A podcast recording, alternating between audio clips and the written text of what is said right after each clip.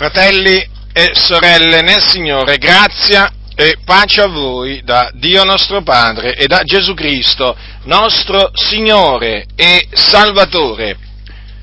La Sacra Scrittura afferma che tutto quello che è menzogna non ha a che fare con la verità. Questo è scritto nella prima epistola dell'Apostolo Giovanni. Considerate dunque cosa ha detto l'Apostolo.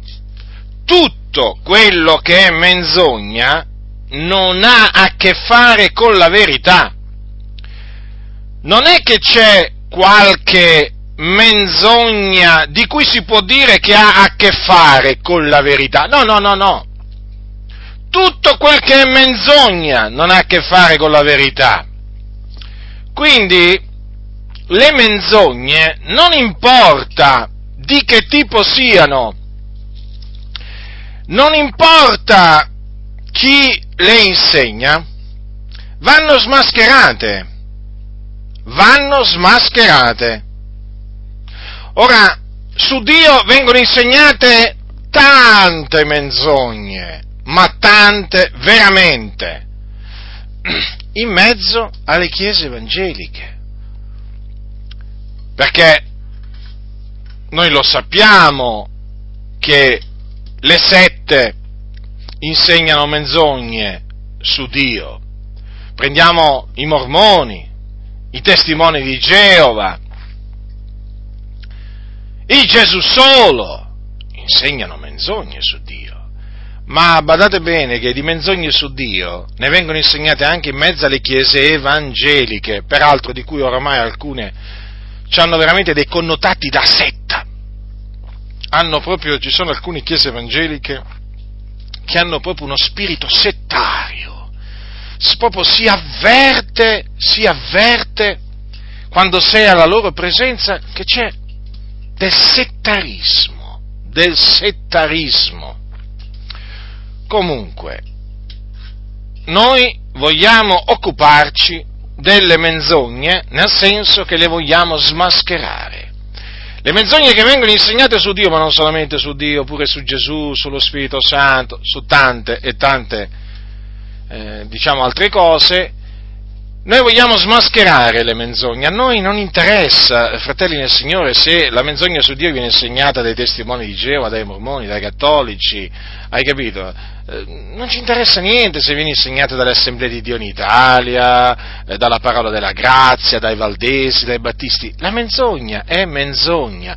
Quello che molti ancora non hanno capito, che la menzogna è menzogna, il male è male non importa chi lo compie il male, il male rimane male, il peccato non importa chi lo compie, se è un cattolico, un evangelico, un ortodosso, un induista, il peccato è peccato, va riprovato.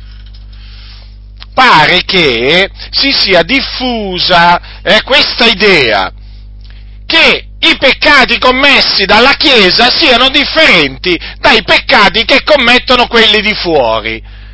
Non è così. Non è così. Perché, vi facciamo un esempio, un pedofilo non importa se è un prete o un pastore o un sacerdote indù, un pedofilo è un pedofilo, un ladro è un ladro, non importa se è un pastore evangelico, eh, non importa se è un prete, non importa se è un anziano dei testimoni di Geova, non importa nulla, fratelli nel Signore. Si è diffusa veramente questa idea, come se come se quando i peccati vengono commessi eh, da quelli di fuori, beh allora bisogna porci attenzione, o quando dicono loro delle menzogne, eh, a, quelle, a quelle cose bisogna porci attenzione, bisogna stare attenti, fratelli, mi raccomando. Quando invece le stesse menzogne, gli stessi atti iniqui vengono commessi all'interno delle chiese, allora silenzio, Silenzio! È come se quei peccati, quelle menzogne non esistessero. Hai visto qualcosa? Hai sentito qualcosa? No. Come no? Ma non hai sentito il pastore che ha detto questo? No, non me ne sono accorto. E dov'eri? Evidentemente dormiva. O se ha sentito non vuole riferire, per paura, omertà. La paura della scomunica, la paura di essere discriminato, la paura di soffrire. Certo, molti dicono non ho sentito, per non dire che hanno sentito, perché se cominciano a dire che hanno sentito, allora cominciano a essere perseguitati. Capite? Quando le cose false, storte, perverse vengono insegnate dai pulpiti su cui c'è scritto di amore, Gesù salva, eh?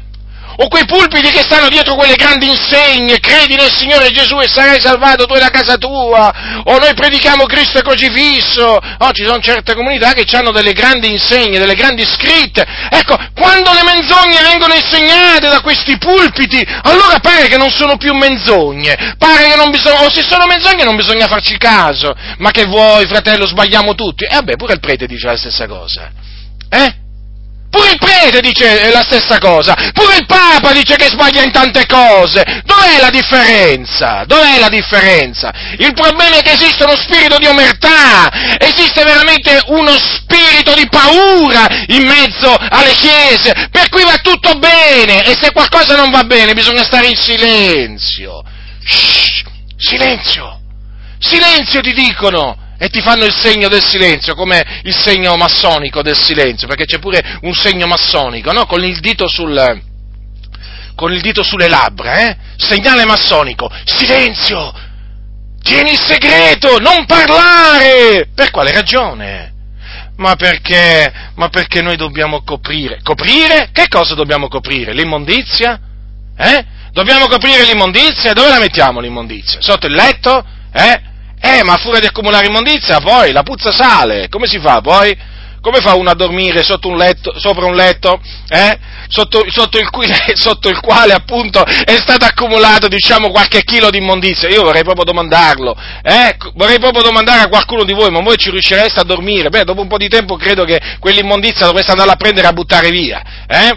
Come fareste a stare in una casa dove ci sono 50 kg di immondizia? Come fareste a vivere tranquilli in una casa dove ci sono 50 kg di immondizia di tutti i generi? Eh, fatemelo capire! E allora come si può stare in, una, in chiese dove la menzogna è all'ordine del giorno, non della domenica, proprio del giorno? Vengono dette dai pastori continuamente menzogne contro la verità, di tutti i generi! Non solamente nelle chiese evangeliche nelle chiese protestanti storiche, valdesi, battisti, metodisti, riformati, presbiteriani, ma anche nelle chiese pentecostali. Menzogne sopra menzogne. Sembra che ci sia la corsa a chi dice più menzogne. Sembra che ci sia la corsa a chi dice più novità. Non è più sufficiente quello che dice la Sacra Scrittura, bisogna inventarsi qualche cosa. Certo, se no come vengono le anime se non ci inventiamo qualche novità? E certo, c'è questa idea, no? Dai, inventiamoci questo, dai, inventiamoci quest'altro. E così, appunto, no? Le persone vengono per sentire sempre novità, che sono delle menzogne. Noi non abbiamo novità, fratelli, non ho niente di nuovo da annunziarvi, è tutto vecchio, nel senso è tutto scritto da circa duemila anni. Attenzione, per quanto, riguarda, per quanto riguarda gli scritti del Nuovo Testamento, poi chiaramente ci sono gli scritti dell'Antico Testamento che sono ancora più antichi. No, fratelli, è tutto vecchio, però è ciò che è verità.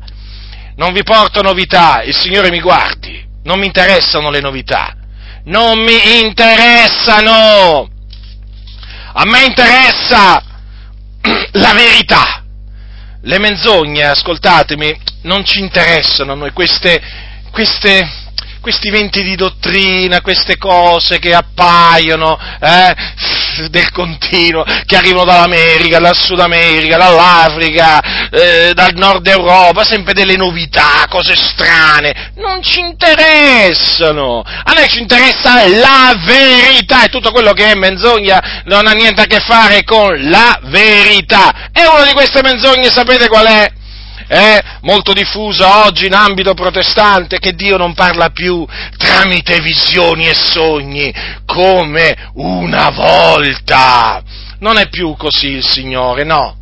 Attenzione, non è che questa menzogna viene insegnata solamente tra i valdesi, i battisti, i metodisti, eh, che, vi posso dire, presbiteriani, ehm, presbiteriani riformati, insomma, metteteci un po', insomma, le chiese protestanti storiche, eh, per intenderci, eh, luterani.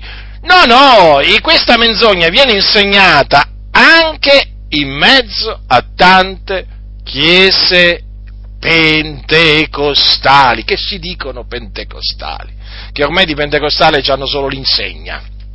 Eh? Ormai di pentecostale questi hanno solo l'insegna, o la storia, la storia, di cui tanto si vantano. Eh? Diciamo, che, diciamo che i primi pentecostali credevano che Dio parlava tramite sogni e visioni.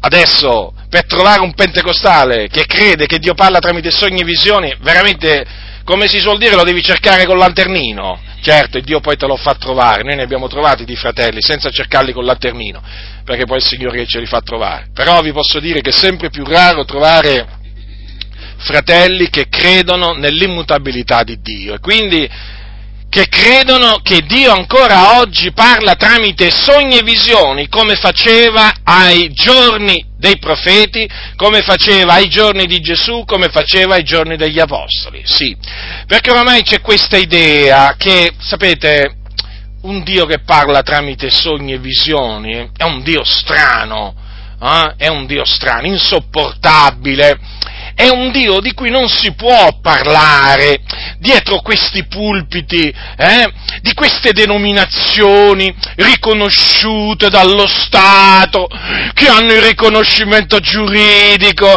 che ricevono gli applausi dei politici, eh? Mm, gli applausi, beh, eh, diciamo, ricevono pure i favori, favore su favore, chiaramente, tu dai a me, io do a te, chiaramente c'è pure questo scambio di favori. Ma che vuoi? Ti metti a parlare di un Dio che parla tramite sogni e visioni? Eh?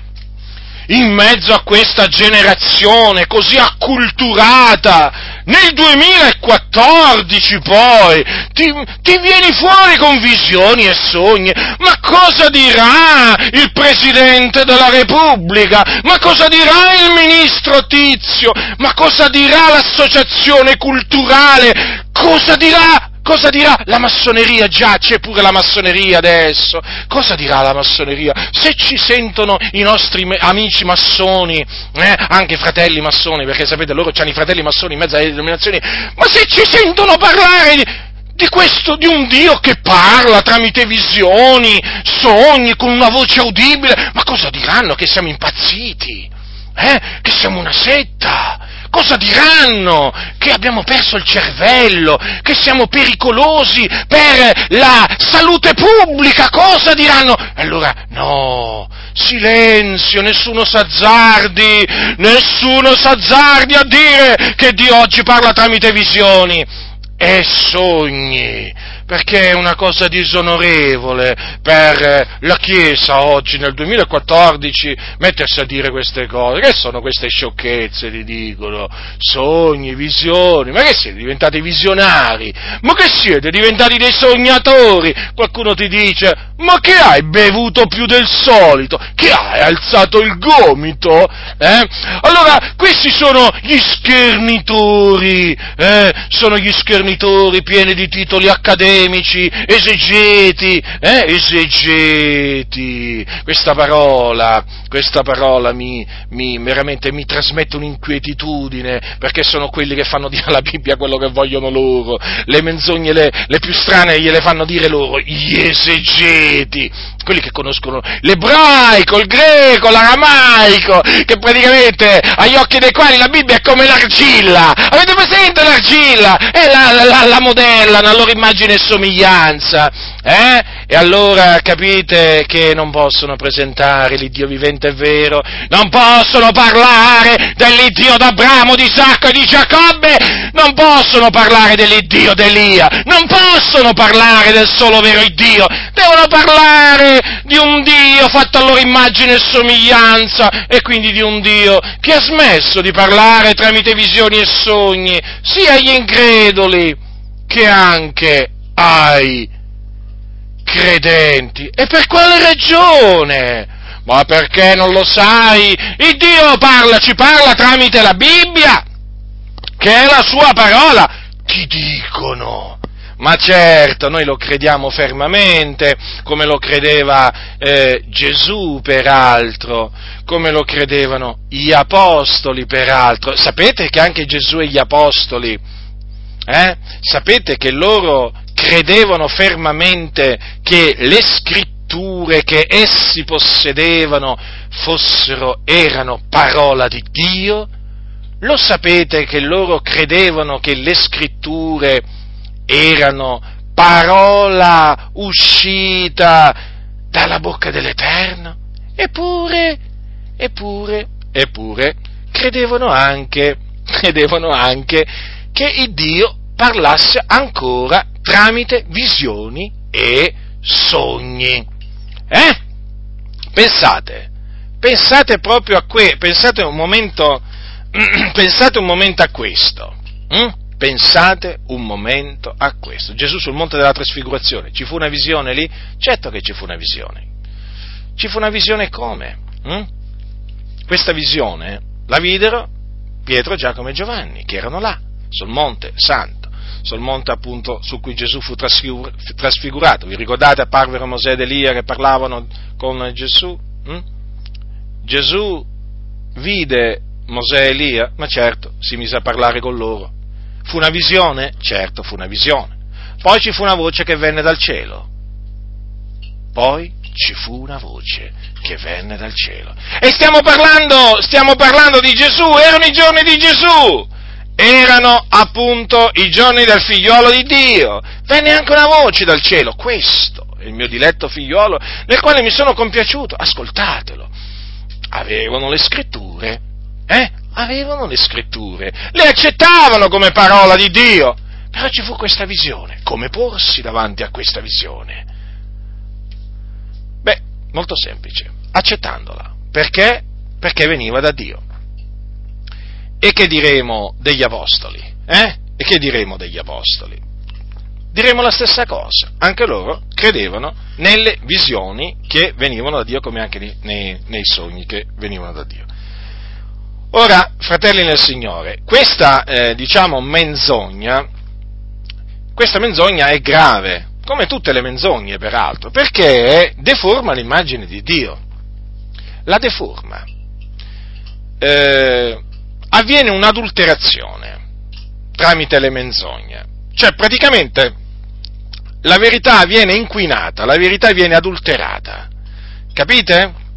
E allora bisogna stare attenti perché tutte le menzogne hanno delle nefaste conseguenze, tutte, eh? tutte quante.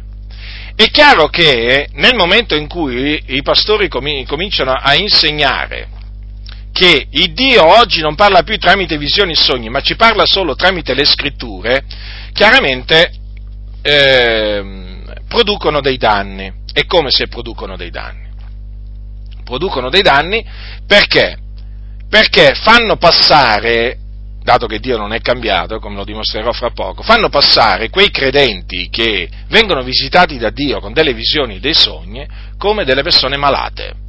Malate, sì, sì, malate, che hanno bisogno dello psichiatra, dello psicologo, dello psichiatra, dipende, eh? magari anche diciamo, un ricovero veloce in qualche, in qualche clinica specializzata, un po' per farsi controllare la testa, perché sapete, quando si cominciano a avere delle visioni, dei sogni da parte di Dio, eh, a detta di costoro, appunto, succedono dei fenomeni, dei fenomeni che, siccome che non sono da Dio, eh, alterano proprio il cervello, capite? Fan male, fanno male al cervello queste cose perché non vengono da Dio e allora si preoccupano si preoccupano. Sapete questi pastori come si preoccupano? Ma noi lo sappiamo perché si preoccupano, perché sono degli stolti. Invece di preoccuparsi delle cose veramente sbagliate, loro si preoccupano delle cose vere. E allora chiaramente si fanno, eh, poi chiaramente nascono le barzellette, eh? Nascono le barzellette sui fratelli che hanno eh, avuto, che hanno visioni e sogni da parte di Dio.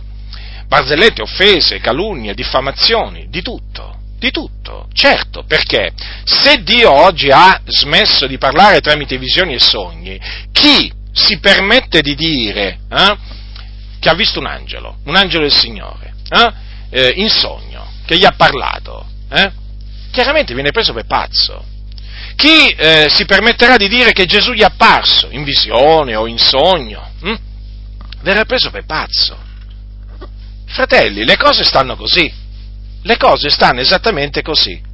E allora naturalmente nascono gli oltraggi, le offese verso appunto fratelli e sorelle, che non devono essere offesi, che non devono essere ripresi perché non hanno commesso alcun peccato, eh? hanno semplicemente ricevuto una visione o un sogno da parte di Dio, come eh, è sempre avvenuto eh? da che esiste l'uomo sulla faccia della terra, perché Dio ha sempre parlato all'uomo tramite visioni e sogni. Non è che, è, non è che il Signore ha smesso di parlare tramite sogni e visioni una volta che ha dato la legge di Mosè sul Monte Sinai. Riflettete a questo, fratelli. Eh? Dio diede, potremmo dire che Dio parlava ancora prima, perché alcuni dicono, vabbè, Dio parlava ancora prima di dare la legge, sì è vero, ma una volta che ha dato la legge eh, sul Monte Sinai a Israele, eh, praticamente gli ha, dato, ehm, eh, gli ha dato i suoi comandamenti. Si è fermato il Dio di parlare tramite sogni e visioni? Vi faccio questa domanda. Eh? C'era la scrittura c'erano i comandamenti scritti, rivelati da Dio eh, sul monte Sinai. Allora, ha smesso il Signore di eh, parlare tramite sogni e visioni? No. Allora, infatti, ai giorni dei profeti, ai giorni dei profeti, Elia, eh, Geremia, Isaia, il Dio parlava tramite visioni e sogni. Altra domanda, una volta che Dio ha fatto scrivere i libri ai profeti, mi riferisco al libro di Isaia, Geremia, Ezechiele, Daniele e così via, il Dio ha smesso di parlare tramite visioni e sogni? Non mi risulta. Infatti, noi leggiamo, noi leggiamo negli scritti del Nuovo Testamento che Dio ha continuato a parlare tramite visioni e sogni. Sì, proprio così. E questo lo credevano gli apostoli. Il giorno della Pentecoste, infatti, adesso passiamo alla confutazione, ecco che cosa ebbe a dire l'Apostolo Pietro.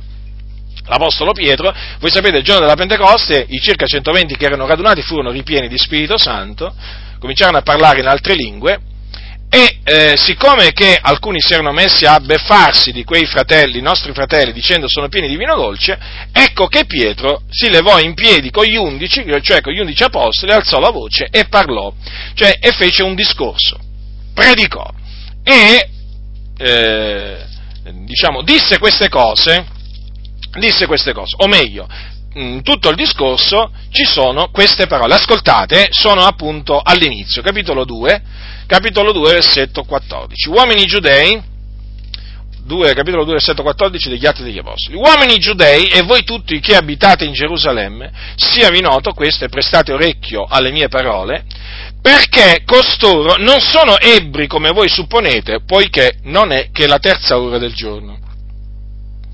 Ma questo è quello che fu detto per mezzo del profeta Gioele. E avverrà negli ultimi giorni, dice Dio, che io spanderò del mio spirito sopra ogni carne.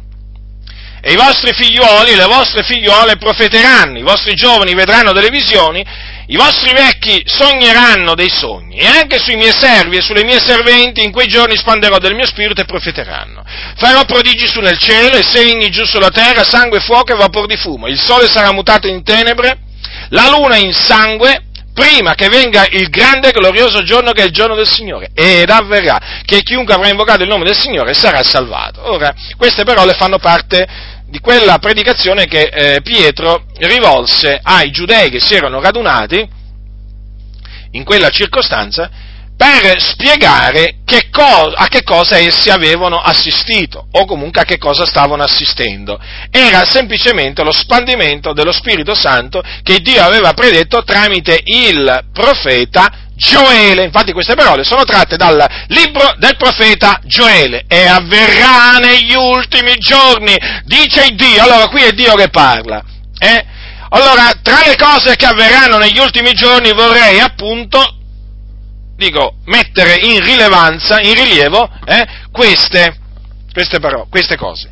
I vostri giovani vedranno delle visioni, i vostri vecchi sogneranno dei sogni. E allora, fratelli nel Signore, vi faccio questa domanda. Avverrà negli ultimi giorni. questo. Queste cose avverranno anche queste cose, cioè che i vostri giovani vedranno delle visioni, i vostri vecchi sogneranno dei sogni, avverranno negli ultimi giorni. Allora, evidentemente Pietro per parlare così credeva che eh, essi erano negli ultimi giorni, non vi pare? Eh sì, perché ha parlato subito, la prima cosa che ha menzionato è io spanderò, le parole di Dio, io spanderò del mio spirito sopra ogni cane, quello che era, era cominciato ad avvenire praticamente il giorno della Pentecoste, quando eh, il Signore sparse il suo spirito sulla, eh, sulla, sulla Chiesa, circa 120 che erano radunati. Allora, Riflettete, fratelli nel Signore. Dunque Pietro credeva, e gli altri apostoli con lui, credevano di essere negli ultimi giorni e che in questi ultimi giorni eh, i giovani avrebbero avuto delle visioni e i vecchi avrebbero sognato dei sogni. Allora, gli apostoli, lo ribadisco, credevano, credevano di essere negli ultimi giorni e che queste parole, e che queste parole di Gioele riguardavano gli ultimi giorni. Allora, fratelli, dovete sapere, in, in, infatti, che sia quei giorni in cui visse Gesù, che i giorni degli Apostoli, quindi naturalmente per giorni degli Apostoli intendo chiaramente quei giorni che eh, cominciarono dall'ascesa di eh, Gesù in cielo. Eh? Una volta che Gesù fu assunto in cielo, ecco. Una volta che Gesù fu assunto in cielo, chiaramente gli apostoli, voi lo sapete, dopo essere stati riempiti di Spirito Santo, insomma, dopo eh, cominciarono a essere testimoni della risurrezione di Cristo, annunziarono l'Evangelo a partire da, da Gerusalemme e poi, naturalmente, eh, ehm, diciamo, il, la predicazione si diffuse anche fuori da Gerusalemme e così via. Allora, i giorni i giorni eh, degli apostoli naturalmente seguirono i giorni del, eh, del, del, figliolo di Dio, cioè i giorni della carne del figliolo di Dio.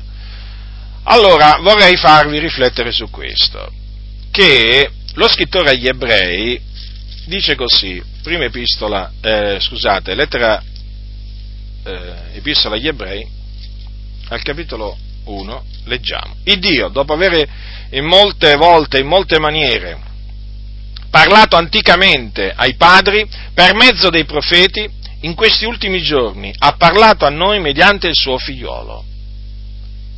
Ecco, fratelli, in questi ultimi giorni, in questi ultimi giorni, quindi quando Dio ha parlato tramite il suo figliolo Gesù Cristo, erano già gli ultimi giorni, erano già gli ultimi giorni.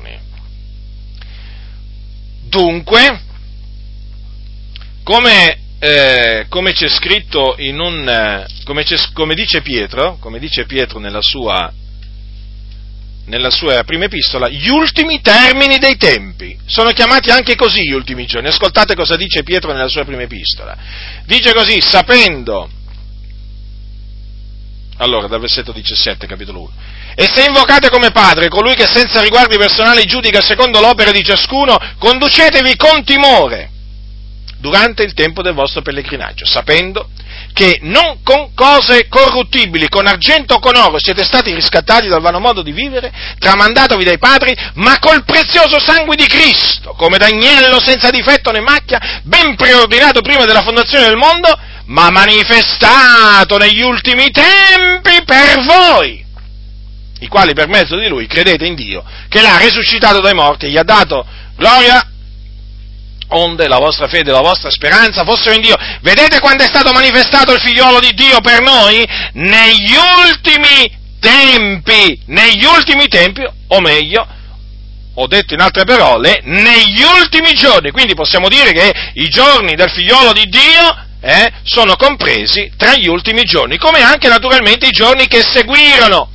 come i giorni, e non potrebbe essere altrimenti, perché c'è stata una, una continuazione no, temporale.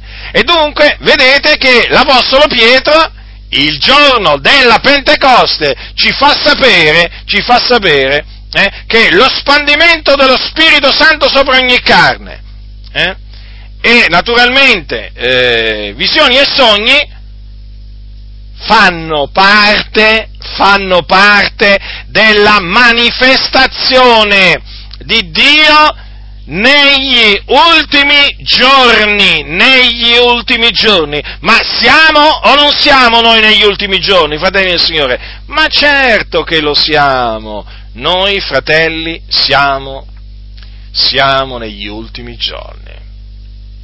Pensate, se erano gli ultimi giorni già a quel tempo, pure Giacomo ha detto, pure Giacomo disse, credeva che, Giacomo è il fratello del Signore, pure Giacomo credeva di, essere, di vivere negli ultimi giorni. A voi ora, o ricchi, epistola di Giacomo, dal capitolo, eh, capitolo 5, dal versetto 1. A voi ora, o ricchi, piangete e urlate per le calamità che stanno per venirvi addosso.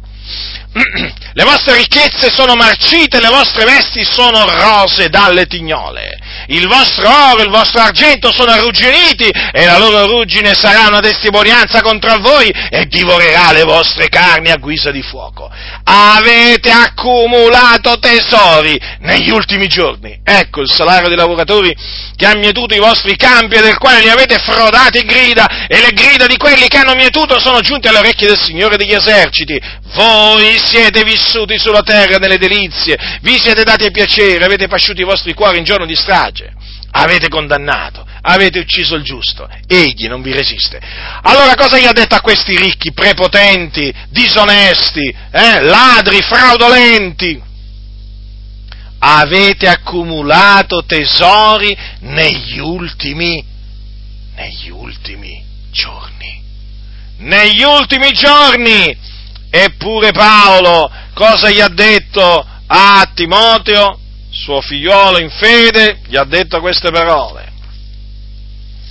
Capitolo 2 della seconda epistola di Paolo a Timoteo, or sappi questo, capitolo 3, or sappi questo, che negli ultimi giorni verranno dei tempi difficili perché gli uomini saranno egoisti, amanti del denaro, vanagloriosi, superbi, bestemmiatori, disubbidienti ai genitori ingrati, irreligiosi, senza affezione naturale, mancatori di fede, calunniatori, intemperanti, spietati, senza amore per il bene, traditori, temerari, gonfi, amanti del piacere anziché di Dio, aventi le forme della pietà ma avendone rinnegata la potenza, anche costoro schiva, poiché del numero di costoro sono quelli che si insinuano nelle case e cattivano donnicciuole cariche di peccati, agitate da varie cupidigie, che imparano sempre e non possono mai pervenire alla conoscenza della verità. E come gli Anne e gli Ambre contrastarono Mosè, così anche costoro contrastano la verità, uomini corrotti di mente, riprovati quanto alla fede, ma non andranno più oltre perché la loro stoltezza sarà manifesta a tutti, come fu quella di quegli uomini. Vedete, fratelli, Timo, eh, Timoteo eh, ricevette questa parola da parte di Paolo, eh, che negli ultimi giorni verranno dei tempi difficili. Quanti, quanti, quanto tempo è passato da queste parole dell'Apostolo Paolo? Eh? Sono passati tanti secoli, eh? Siamo o non siamo noi negli ultimi giorni? Siamo o non siamo noi negli ultimi giorni? Peraltro, se qualcuno vuole verificare, come sono gli uomini oggi? Come sono gli uomini oggi? Sono in questa maniera e allora siamo negli ultimi giorni. Fratelli del Signore, attenzione a non credere che qui quando parla degli uomini parla di quelli di fuori, eh, perché io chiaramente posso, posso attestare che eh, le caratteristiche che qui vengono menzionate ce l'hanno tanti uomini in mezzo alle chiese. Sì, sì, le chiese evangeliche. Proprio così, proprio così, sono da schivare, eh? contrastano la verità, gente riprovata, riprovata quanto alla fede, corrotti di mente, privati della verità, gente da cui scappare, sono dei serpenti velenosi in mezzo alla Chiesa. Ultimi giorni, fratelli, tempi difficili, tempi veramente difficili, molto difficili. Vedete? Dunque, siamo o non siamo negli ultimi giorni? Oggi siamo ancora negli ultimi giorni? La risposta è affermativa. La risposta è affermativa perché questi sono i giorni che precederanno il grande e glorioso giorno che è il giorno del Signore. È arrivato il grande e glorioso giorno che è il giorno del Signore? Il giorno del Signore è già arrivato, fratelli del Signore? No. E allora noi siamo ancora negli ultimi giorni. E allora questa predizione fatta da Gioele, dal profeta Gioele da parte di Dio, e ripresa da Pietro il giorno della Pentecoste di circa duemila anni fa, è ancora valida. E se è ancora valida, dico, ma se è ancora valida, eh? Qual è la conclusione? Che coloro che dicono che le visioni e i sogni Dio non le dà più, mentono contro la verità. Chiesa dei fratelli, riformati, battisti, non importa come si chiamano, pentecostali, non importa chi si permette di dire eh, che Dio ha smesso di dare visioni e sogni, oggi mente, mente mente, lo ripeto, sia Dio riconosciuto verace, ma ogni uomo bugiardo. Io mi fido della parola di Dio. Io mi fido della parola di Dio, che, che ne dicano questi esegeti eh, che contorcono le scritture a loro propria perdizione, uomini ignoranti e instabili, altro che esegeti saranno pure esegeti, ma sono ignoranti e instabili. Ignoranti e instabili. Come ti permetti di offendere il nostro caro fratello esegeta, dottore in... Eh, e poi quant'altro ancora? Come mi permetto di chi? Cosa offendere chi? Quelli sono ignoranti e instabili, eh, già li ha, li ha chiamati così l'apostolo, l'apostolo, Pietro tanto tempo fa, io devo solo citare, devo solo citare quello che dice il nostro, il nostro fratello Pietro quando dice appunto che, dice così, Ritenete che la pazienza del Signore nostro è per la vostra salvezza, come anche il nostro caro fratello Paolo ve l'ha scritto secondo la sapienza che gli è stata data, e questo egli fa in tutte le sue epistole, parlando in esse di questi argomenti, nelle quali epistole sono alcune cose difficili a capire che gli uomini ignoranti e instabili torcono, come anche le altre scritture, a loro propria perdizione. Allora, Avete visto chi li ha definiti così? Ignoranti e instabili? È stato l'Apostolo Pietro, mosso da Dio. E difatti questi individui che si presentano come dottori, eh? Si presentano come dottori, eh? Si presentano come esegeti, sono ignoranti e instabili. Instabili perché non sono fermi. Eh? Sembrano delle, delle canne dimenate dal vento, un giorno di qua, un giorno di là eh? sbalottati qua e là ad ogni vento di dottrina. Eh? Un giorno hanno un'idea, domani, un giorno dopo ne hanno, ne hanno un'altra. Ma quanti esempi? Fratelli, ma voi, lo sape, voi le sapete le cose? Voi le sapete le cose come agiscono questi uomini instabili e ignoranti? Ignoranti perché non conoscono le scritture. Eh, eh cioè, voglio dire. Eh, la realtà, eh, la realtà, come possiamo definirli questi? Cioè, eh, come possiamo definirli? Perché se non, se non, sono ignoranti vuol dire che conoscono le scritture, se conoscono le scritture e non sono ignoranti, allora qui bisogna, bisogna mettersi d'accordo. Chi ha ragione qua? Paolo, eh, Pietro, scusate, o, o, questi qua? No, Pietro ha ragione, questi sono ignoranti e instabili. E quando li conoscete poi personalmente, ve ne accorgete, sono uno spavento. Che ignoranza della parola di Dio! Perché poi, appunto, i fratelli me lo raccontano. Ma fratello, ma ho scoperto che il pastore è ignorante. Ma te l'avevo già detto io. Cioè, tu l'hai scoperto, ma io l'avevo scoperto prima. L'hai scoperto adesso, io l'ho scoperto prima. Io i pastori ignoranti li ho scoperti prima di voi, fratelli del Signore. Nel senso, no? Prima che ve lo dicessi, prima che eh, naturalmente ve lo, ve lo ve lo annunziassi, magari ci sono quelli naturalmente che avevano già appurato ancora prima di me, però eh, questa loro ignoranza però non ci conoscevamo ancora. E quindi comunque sia, comunque sia chi mi dice sorpreso, chi mi dice sorpreso naturalmente dopo mm, chiaramente che io ho fatto questa scoperta, ma fratelli, fratelli questi pastori sono ignoranti, beh allora gli dico guarda io l'ho scoperto prima di te che sono, che sono ignoranti, proprio non conoscono le scritture sono come i Sadducei al tempo di Gesù, a cui Gesù che negavano la resurrezione. Eh? Pensate, negavano la resurrezione di cui parlava la scrittura. E Gesù cosa gli ha detto? Voi errate grandemente perché non conoscete le scritture neppure la potenza di Dio. Erano ignoranti eh? e negavano la resurrezione, una dottrina importante. Eh? E quindi dicevano una menzogna. I Sadducei, sì, che una, che era una setta conosciuta, assieme a quella dei farisei, molto conosciuta ai giorni di Gesù. Ora, in mezzo alle chiese, stessa cosa oggi. Ci sono quelli che, come i sadducei, sono ignoranti, non conoscono le scritture e nemmeno la potenza di Dio. E tra questi ci sono quelli, appunto, che negano che Dio ancora oggi parla tramite sogni e visioni. Eh sì, queste cose vanno dette con ogni franchezza e io ve le dico con ogni franchezza, fratelli. Io ve le dico con ogni franchezza, perché è la verità. Se ti metti al seguito di questi, smetterai di credere in Dio, o meglio nel solo vero Dio. Comincerai a credere in un Dio strano, in un Dio diverso da quello della parola di Dio, perché ti faranno credere che Dio è cambiato e che non può parlare né tramite sogni né tramite visioni. Ma che Dio è un Dio che cambia? Ma che Dio è un Dio che cambia? È un Dio che cambia? Eh? E che Dio è? Ma Dio è immutabile, fratelli. Dio ha detto tramite il profeta, io l'Eterno, non muto. Non! Non è che ha detto muto, ha detto non muto!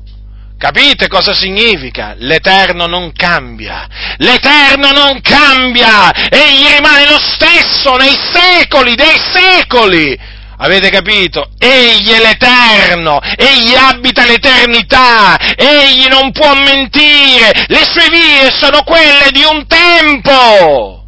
Egli è l'Iddio vivente, vivente, capite, vivente, non è un Dio morto, eh? non è un Dio che dorme, ma un Dio vivente, che trasmette vita, che vive, che opera, che agisce. E invece queste chiese, che sono diventate dei dormitori, o meglio i locali di queste chiese, sono diventati dei dormitori, se non dei mortuori! Che cosa vogliono far credere che Dio è cambiato e quando sei in mezzo a loro ti senti soffocare, ti senti venire meno, ti senti venire meno. È come se qualcuno ti volesse mettere, ti, volesse met- ti mettesse le mani eh, al, al collo e ti volesse soffocare. Proprio così succede a livello spirituale spirituale in queste chiese, perché tu avverti che contrastano lo spirito, contristano lo spirito, perché contristano la verità, questi uomini corrotti, e allora non ti senti a tuo agio, e allora ti domandi, soprattutto le prime volte, ma qui c'è qualcosa che non va, ma non è che sono io strano, eh? Ma non è che sono io strano, no, non è, non è, non sei tu strano, sono strani loro, sono strani loro, perché hanno proprio sovvertito le diritte vie del Signore, contorcono le scritture, fuori da queste chiese, fratelli santi, fuori da queste organizzazioni massonizzate, in mano alla massoneria, controllate dirette dalla massoneria, fuori, fuori riacquisterete vita, vigore, forza, coraggio, libertà, santità, perché in queste chiese si muore, si muore, ve lo dico con tutto il cuore, fratelli del Signore, si muore lentamente si muore di una morte lenta, non improvvisa, lenta, un po' di veleno oggi, un po' di veleno domani e un po' di altro veleno dopodomani, una menzogna oggi in altre parole, una menzogna domani, un'altra menzogna dopodomani, è ripetuta, ripetute e ti ammazzano, ti ammazzano in queste chiese, ti potrai pure convertire perché magari ti, pot- ti puoi essere pure convertito in una di queste chiese perché ti hanno parlato di Gesù, eh? Eh, ma non è che ti hanno convertito, ti ha convertito il Signore, ti ha attirato Lui a Gesù tramite uno di questi, che può essere la Chiesa dei Fratelli, delle Adi, la parola della grazia, ma una volta che sei in mezzo a loro piano piano ti uccidono spiritualmente, se hai ricevuto la vita in Cristo, questi ti uccidono con tutte le loro menzogne, capite? Prendiamo per esempio la Chiesa dei Fratelli. Certo, ci sono delle persone che il Signore ha salvato in mezzo alla Chiesa dei Fratelli, non lo neghiamo, non lo neghiamo. Eh? Ma che cosa succede? Succede questo, che se tu cominci veramente a crescere nella grazia e nella conoscenza del Signore Gesù, se tu cominci a investigare le scritture, a pregare intensamente il Signore, a cercare la faccia del Signore, veramente a investigare le scritture perché le ami, guarda, io ti posso assicurare eh, che ti comincerai a sentire come un pesce fuor d'acqua, come si suol dire, perché veramente comincerai, comincerai, a sentirti nel posto sbagliato.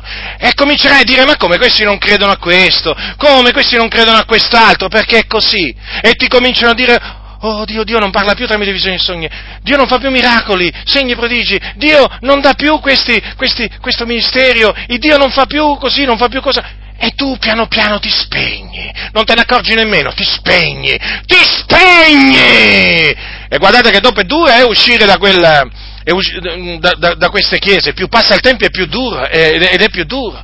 Eh? E loro ti fanno credere, loro ti cominciano a portare la storia del loro movimento, la storia della loro chiesa, fanno tutti così, ma lo sai, noi risaliamo al... E intanto, e intanto, eh, e intanto non credono a questo, non credono a quest'altro, non credono a quest'altro, negano questo, negano questo negano quest'altro, e esattamente esattamente come, come, facevano i Sadducei. Allora in queste comunità il Signore ti può pure salvare, ma sappi una cosa, se ti salva poi ti, ti tirerà fuori da lì, se tu veramente cominci a crescere, ad ascoltare la sua voce, il Signore ti tirerà fuori, ti tirerà fuori, perché non puoi rimanere in un ambiente dove la parola di Dio veramente la fanno a pezzi, la fanno a pezzi, la annullano veramente in tantissime maniere eh? e poi lo vedi, e poi lo vedi che dormono, tu, ti, tu, lo avverti a livello spirituale, avverti questa sonnolenza che prende pure te se non stai attento. Eh? Avete presente la sonnolenza? Eh? La sonnolenza è qualcosa che può prendere qualcuno, no? Ecco, in queste chiese prende tutti prende tutti, sì, sorridono, cantano, ma dormono, capite? Dormono perché negano, li, negano l'immutabilità, negano l'immutabilità dell'Iddio vivente e vero, è grave, è grave che non mi venite a dire che non è grave, hanno attaccato Dio e non è grave, eh? O è grave solamente quando Dio l'attaccano i testimoni di Geova, o i mormoni, o i cattolici? Eh? Ah, è grave solo, la menzogna è grave solo quando sono loro, eh? Quando sono loro a dirla, e quando sono quelli della Chiesa dei Fratelli, e quando sono quelli della Chiesa dei Riformati, dei Presbiteriani, che facciamo? Stiamo in silenzio? Per quale ragione? A motivo della loro lunga storia? Eh? A noi non interessa proprio niente della loro storia, nel senso noi guardiamo la parola di Dio, la riforma protestante c'è stata, ringraziamo il Dio per il bene che è stato detto, per ciò che è giusto che è stato detto, ma fratelli nel Signore bisogna anche riconoscere che i riformatori hanno fatto degli errori enormi, che si sono trasmessi nel corso dei secoli e che se oggi noi siamo dichiarati pazzi, insensati, siamo dichiarati dei legalisti, siamo dichiarati delle persone da essere ricoverate nel manicomio e chi vi parla è uno di quelli che da costoro è di dichiarato pazzo fanatico, sapete per quale ragione? È per colpa di Calvino, è per colpa di Lutero, è per colpa del Conte Guicciardini e di tanti altri, eh? Ecco, di chi è colpa? Andiamo alle origini, andiamo alle origini di questi movimenti, eh? Andiamo alle origini. Non mi venite a raccontare la solita storia, eh? Ma sai che vuoi fare adesso tu, eh? Io voglio fare quello che il Signore mi comanda di fare. E ora che la Chiesa torni a tutto il consiglio di Dio, che si sbarazzi delle menzogne di Calvino, di Lutero e di tanti pentecostali, bisogna tornare alla parola di Dio, Chiesa. Tutto quello che viene annullato nella Chiesa, nella Chiesa oggi, fratelli, deve essere sbarazzato via. Siamo stanchi di vedere la parola di Dio martoriata, colpita, annullata. Siamo stanchi non solamente di vederla annullata dai calvinisti, ma anche da tanti pentecostali. Vergogna! C'è un tiro al bersaglio contro la parola del Dio vivente. Ma io mi sono levato a favore della verità. Il Dio mi ha dato la bandiera per levarmi in favore della verità. Sì, sarò contro tutto e contro tutti. Non mi interessa niente, ma io sono un sono contro tutto e contro tutti, sono contro tutte le menzogne, sono contro tutti i bugiardi, sono quelli che vogliono fare contro tutti quelli che vogliono far passare veramente il Dio per un Dio cambiato.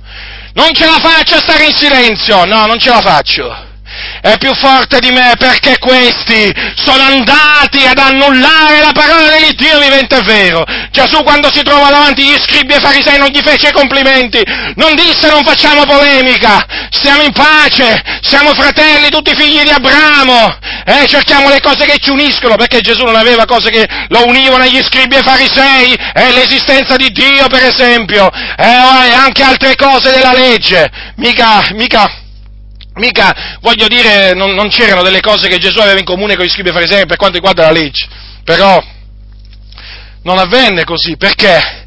Perché gli scribi e farisei erano delle vipere, erano delle guide cieche che avevano annullato la parola di Dio con la loro tradizione. E oggi è ora di levarsi contro i moderni scribi e farisei. E che ce ne sono molti, ce ne sono molti tra i pentecostali che prendono piacere nell'annullare la parola dell'Iddio vivente e vero. Bisogna chiamarli come vanno chiamati, eh, a questi, perché questi qua con la loro menzogna hanno annullato la parola di Dio e hanno portato le anime lontano, lontano dalla parola di Dio. E dove l'hanno portate? Sotto i loro piedi. Questi serpenti, questi serpenti che prendono piacere veramente a, a far dire alla Bibbia tutte le cose più assurde. Loro sì, questa gente malvagia, fratelli nel Signore, è giunta l'ora, è giunta l'ora, così Dio ha decretato, fratelli nel Signore, questo Dio ha decretato. Eh, questo Dio vuole che si comandi, che si predichi alla Chiesa di tornare, di tornare, di tornare alla parola di Dio, di tornare ad accettare la parola di Dio così come c'è stata trasmessa. Ecco, e quindi questo significa sbarazzarsi di tutte queste cosiddette pillole di saggezza che questi impostori ti vengono a propinare con il finto, con il finto sorriso, eh, con un bacio mandato di da lontano, che ti mandano da lontano, attenzione, eh, frequenti sono i baci di chi odia, fedeli le ferite di chi ama! Guardate, fratelli nel Signore, questi che vi danno tanti baci vi odiano. Ah, come vi odiano questi! Ma sapete perché vi odiano? Sapete perché vi odiano? Perché odiano la parola di Dio. Chi odia la parola di Dio non può amare Dio, non può amare il popolo. Se uno non ama Dio, come fa a amare i, frate- i figlioli di Dio? Fratelli nel Signore, fratelli nel Signore, qui c'è bisogno di un ritorno, di un ritorno. Allora, quindi c'è bisogno di ritornare per quelli che si sono allontanati dalla parola, alla parola. Quindi la parola cosa dice? I vostri giovani vedranno delle visioni, i vostri vecchi sogneranno dei sogni. Ora, voglio dire un'altra cosa. Allora, quando noi parliamo di sogni e di visioni, non è che stiamo parlando di visioni e sogni che annullano la parola di Dio, la dottrina di Dio, eh? Attenzione. Allora, vi faccio degli esempi veramente eh, molto semplici affinché voi comprendiate, voi comprendiate che cosa voglio dire. Cioè, se si presenta, se si presenta un credente e dice, e dice, eh, facciamo un esempio, eh, sai, ho avuto una visione, ho avuto una visione in cui mi ha, Dio mi ha rivelato che Gesù non ritornerà. Si può accettare mai una visione del genere da Dio? No, è una menzogna. Un altro si presenta e dice, sai, mi è apparso l'angelo, mm, mi apparso l'angelo Gabriele e mi ha detto che Gesù ritornerà ad agosto del 2015. Possiamo accettare una visione del genere noi come proveniente da Dio? Ma no, assolutamente, perché contrasta la parola di Dio. Un altro esempio ancora, eh? Arriva uno che dice, sai, il Signore mi ha detto in sogno che le donne non devono più portare il velo quando pregano profetizzano. Possiamo mai accettare una cosa, un sogno del genere come procedente da Dio? No, perché contrasta la scrittura. Allora, vi ho fatto degli esempi pratici, molto pratici, affinché comprendiate che qui non stiamo mica parlando di visioni e sogni che aggiungono alcunché alla dottrina di Dio. Alla dottrina di Dio non deve essere aggiunto niente, non va aggiunto niente, la dottrina è questa eh, è questa. Certo, Dio può usare dei sogni e delle visioni per confermare la dottrina di Dio. Attenzione, per confermare la dottrina di Dio, ma mai, mai per contrastarla. Tutto ciò che contrasta la parola di Dio, anche per quanto riguarda visioni e sogni, va rigettato, fratelli. Va rigettato, io lo ripeto, eh, va rigettato. Quindi, chiaramente, la prudenza è d'obbligo la prudenza è d'obbligo, è certo che è d'obbligo. Ci mancherebbe altro, non è che noi cominciamo a dire eh, che tutti quelli che dicono di avere visioni, tutti quelli che dicono di aver avuto un sogno, eh, ciò vuol dire che Dio gli ha parlato, o che quella visione, quel sogno erano da parte di Dio. No, no, fratelli, ci sono anche, ci sono anche quelli che praticamente parlano eh, di visioni inventate, di sogni inventati, eh, o di sogni falsi. Eh? Attenzione dunque, attenzione, confrontare sempre tutto con la Sacra Scrittura esaminare tutto alla luce della Sacra Scrittura. Nel momento in cui verificate che la cosa è biblica, allora si accetta. Eh? Ma se la cosa è antibiblica, la si deve rigettare. E bisogna ammonire, naturalmente, chi dice di aver avuto quella visione quel sogno. Bisogna ammonirlo, riprenderlo, riprenderlo, riprenderlo pubblicamente, perché naturalmente è grave quello che lui, quello che lui ha detto. Comunque il Signore talvolta si usa anche di queste circostanze o meglio, si usa di queste, di queste, situazioni per mettere alla prova il suo popolo, per vedere se il suo popolo è vigilante, se il suo popolo lo ama con tutto, con tutto il cuore, se il suo popolo eh, prega, se il suo popolo eh, si, attiene, si, si, attiene alla sua parola o meno. Quindi massima attenzione, massima attenzione. Ora, per quanto riguarda eh, il fatto che Dio parla in visioni e sogni, naturalmente voglio, eh, diciamo, brevemente, ehm, brevemente mh, dirvi mh, diciamo questo anche.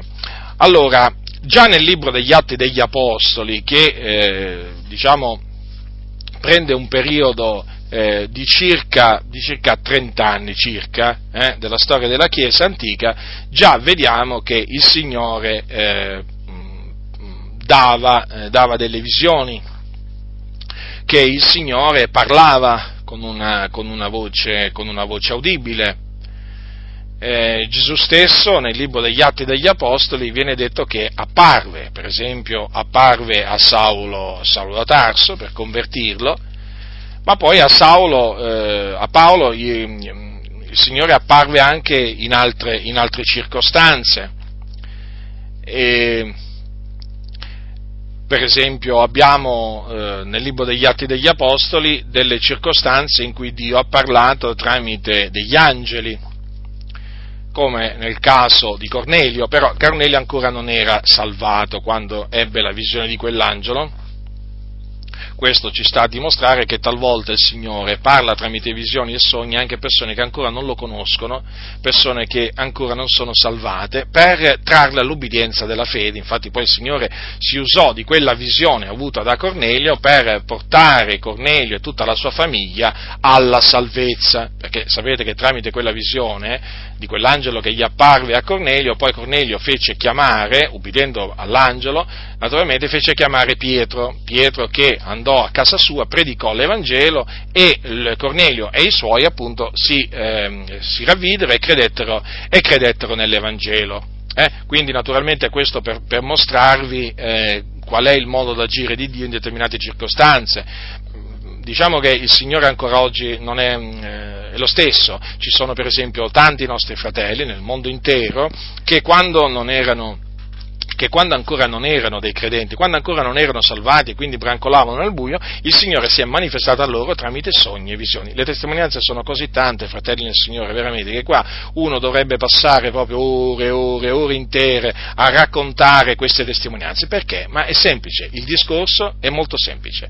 Il Dio non è cambiato, fratelli del Signore, il Dio non è cambiato, ecco perché quelli che lo vogliono far passare per un Dio cambiato errano grandemente, errano grandemente, esattamente esattamente come erravano grandemente i Sadducei al tempo di, eh, al tempo di, di Gesù. Ora, per quanto riguarda eh, diciamo, il fatto che Dio parla che tramite visioni ai, ai, suoi, ai, suoi, ai suoi figlioli, vorrei, vorrei menzionarvi, o comunque che dà, eh, che dà visioni, Vorrei menzionarvi alcuni, alcuni casi nel libro, nel libro, degli Atti degli Apostoli, così giusto per mostrarvi l'utilità delle, l'utilità delle visioni. Vi ricordate Stefano? Stefano predicò un, una, un, davanti al, al Sinedrio e eh, concluse quella sua predicazione con delle parole molto dure. C'è scritto così, essi udendo queste cose fremevano di rabbia nei loro cuori e digrignavano i denti contro di lui. Ma egli, essendo pieno dello Spirito Santo, fissati gli occhi al cielo, vide la gloria di Dio e Gesù che stava alla destra di Dio. E disse, ecco io vedi i cieli aperti e fior dell'uomo in piedi alla destra di Dio. Ma essi, gettando di gran gridi, si turarono gli orecchi e tutti insieme si avventarono sopra lui e cacciatolo fuori della città si diedero a lapidarlo. I testimoni deposero le loro vesti ai piedi di un giovane chiamato Saulo e lapidavano Stefano che invocava Gesù e diceva Signore Gesù ricevi il mio spirito. Poi postasi in ginocchio gridò ad alta voce, Signore, non imputare loro questo peccato. E detto questo si addormentò. Come potete vedere, eh, eh, Stefano, eh, poco prima di morire, ucciso, motivo di Cristo, eh, ebbe una visione, una visione celeste. Eh, vide i cieli aperti. Sono parole sue, che sono state scritte da Luca, il medico diletto. Io vedo i cieli aperti e il figliuolo dell'uomo in piedi alla destra di Dio. È chiaro che il Signore tramite quella visione vuole confortare il suo servo Stefano perché? Perché da lì a poco, appunto, Stefano sarebbe stato ricevuto in gloria. Ancora oggi il Signore, prima, poco prima di morire, ha dato eh, sia visioni che anche sogni a eh, dei fratelli, delle sorelle per confortarli per confortarli.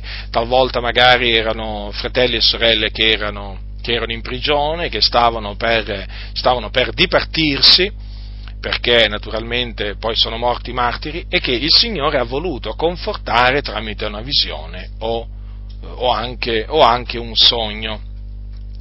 E quindi di grande, sono di grande utilità le visioni e i sogni che vengono da Dio in queste circostanze perché, perché Dio tramite di essi ti conforta, ti conferma nella fede e ti, certo senso ti prepara, ti, ti prepara per, diciamo, in vista della tua, in vista della, della tua dipartenza eh, dal, dal, corpo. Poi il Signore eh, tramite visioni può eh, guidare dei suoi servi a predicare la parola in, in un determinato luogo. Voi sapete che gli apostoli Paolo, eh, Paolo e Sila, o Silvano, eh, ci riferiamo al secondo viaggio apostolico di Paolo, eh, dice così la Sacra Scrittura, il capitolo 16, versetto 6. Poi attraversarono la Frigia il paese della Galazia, avendo lo Spirito Santo vietato loro ad annunziare la parola in Asia. E giunti sui confini della Misia, tentarono ad andare in Bitinia, ma lo Spirito di Gesù non lo permise loro, e passata la Misia discesero in Troas. E Paolo ebbe di notte una visione, un uomo macedone gli stava dinanzi e lo pregava dicendo passa in Macedonia e soccorrici. E come egli ebbe avuta quella visione, cercammo subito di partire per la Macedonia, tenendo per certo che Dio ci aveva chiamati là ad annunziare loro l'Evangelo. Vedete dunque, eh, il Signore, dopo aver impedito agli Apostoli di eh, annunziare la parola in, in Asia, e poi anche dopo avergli impedito di andare in Bitinia, cosa, eh, cosa c'è scritto? Che il Signore eh, tramite una visione chiamò gli apostoli in Macedonia. Questa visione fu data a Paolo, all'apostolo Paolo, a Troas, e in questa visione che cosa vide Paolo? Vide un uomo macedone eh, che gli stava davanti e lo pregava dicendo passa in Macedonia e soccorrici. Ora, notate che in questa, in, in, questa visione non ci viene detto che quell'uomo fosse Gesù, non ci viene detto che quell'uomo gli disse passa in Macedonia e predica l'Evangelo, eh? o, o, predica Cristo e lui crocifisso, o passa in Macedonia e, sa, e, e, salva, eh, diciamo, e portaci il messaggio della salvezza. Perché vi voglio dire questo? Perché dovete sempre ricordarvi che le visioni Dio le dà come le vuole Lui, non come vogliamo noi. Capito? Sì, perché altrimenti cioè, eh, eh, ci metteremo a pensare che Dio praticamente fa quello che vogliamo noi. No? Il Signore rimane sempre l'Iddio vivente, che fa tutto quello, quello che vuole in cielo, in terra, nei mari negli abissi. Quindi notate bene, ebbe questa visione. Allora Paolo comprese che quella era una visione da parte di Dio. Paolo credeva che Dio ancora parlava tramite eh, visioni che guidava, come peraltro aveva guidato i santi profeti eh, antichi tramite delle visioni. Paolo credeva la stessa cosa. Infatti, come egli ebbe avuta quella visione, cosa dice lo scrittore? Cercammo subito di partire per la Macedonia. Eh? Subito. Vedete? Ebbero subito la certezza che quella visione veniva da Dio e che quella visione, tramite quella visione Dio li chiamava a predicare l'Evangelo in quella, in quella regione. Infatti cosa dice? Tenendo per certo. Mi piace questa espressione, veramente mi piace molto, perché fa capire la certezza di fede di quegli uomini tenendo per certo, e qui attenzione, parla Luca, Luca incluso, eh? tenendo per certo che Dio ci aveva chiamati. Notate, Luca, lo scrittore, si include tra quelli appunto chiamati ad annunziare l'Evangelo in Macedonia tramite quella visione data a Paolo. Vedete, fratelli? La fede è questa, fratelli, la fede è questa. La fede è questa, questo significa avere fede in Dio. Eh? Sti discorsoni che fanno, eh? Questi esegeti, questi, questi, moderni predicatori. Oh, che discorsoni, pomposi, vuoti, che noia, che noia, che noia, una cosa, io, io veramente tante volte, io so che voi mi comprendete, ma credetemi, fratelli nel Signore, lo vorrei, lo vorrei gridare del continuo. Ma come si fa ad andare ad ascoltare questi veramente? Ma come si fa? Come si fa? Come si fa? È veramente, io non lo so, ma deve essere una sofferenza tremenda andare ad ascoltare questi, questi pastori. Sicuramente lo è, infatti tanti stanno andando via.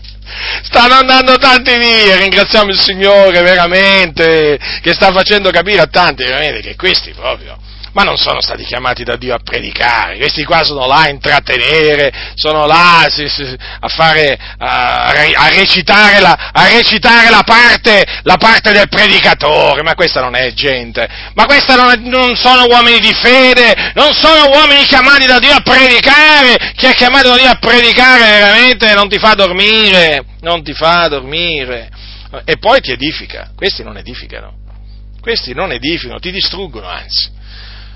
Allora, tenendo per certo che Dio ci aveva chiamati là ad annunziare loro l'Evangelo, vedete, tramite una visione. Ora, eh, gli apostoli avevano le scritture a quel tempo? Certo che le avevano. Avevano la legge, i salmi i profeti. Che dissero? Il Dio ci parla solo tramite le scritture profetiche, non abbiamo bisogno di sogni e di visioni. Dissero così, forse insegnavano così, no. La loro vita è una testimonianza è una testimonianza, dimostra veramente che questi uomini riconoscevano l'utilità de, delle rivelazioni, de, delle visioni. Ma questo è un esempio. Eh? E poi voi sapete che il Signore, naturalmente, quando loro arrivarono in Macedonia, salvò. Salvò, salvò. Salvò delle anime, salvò Lidia e la sua casa. Vi ricordate Lidia?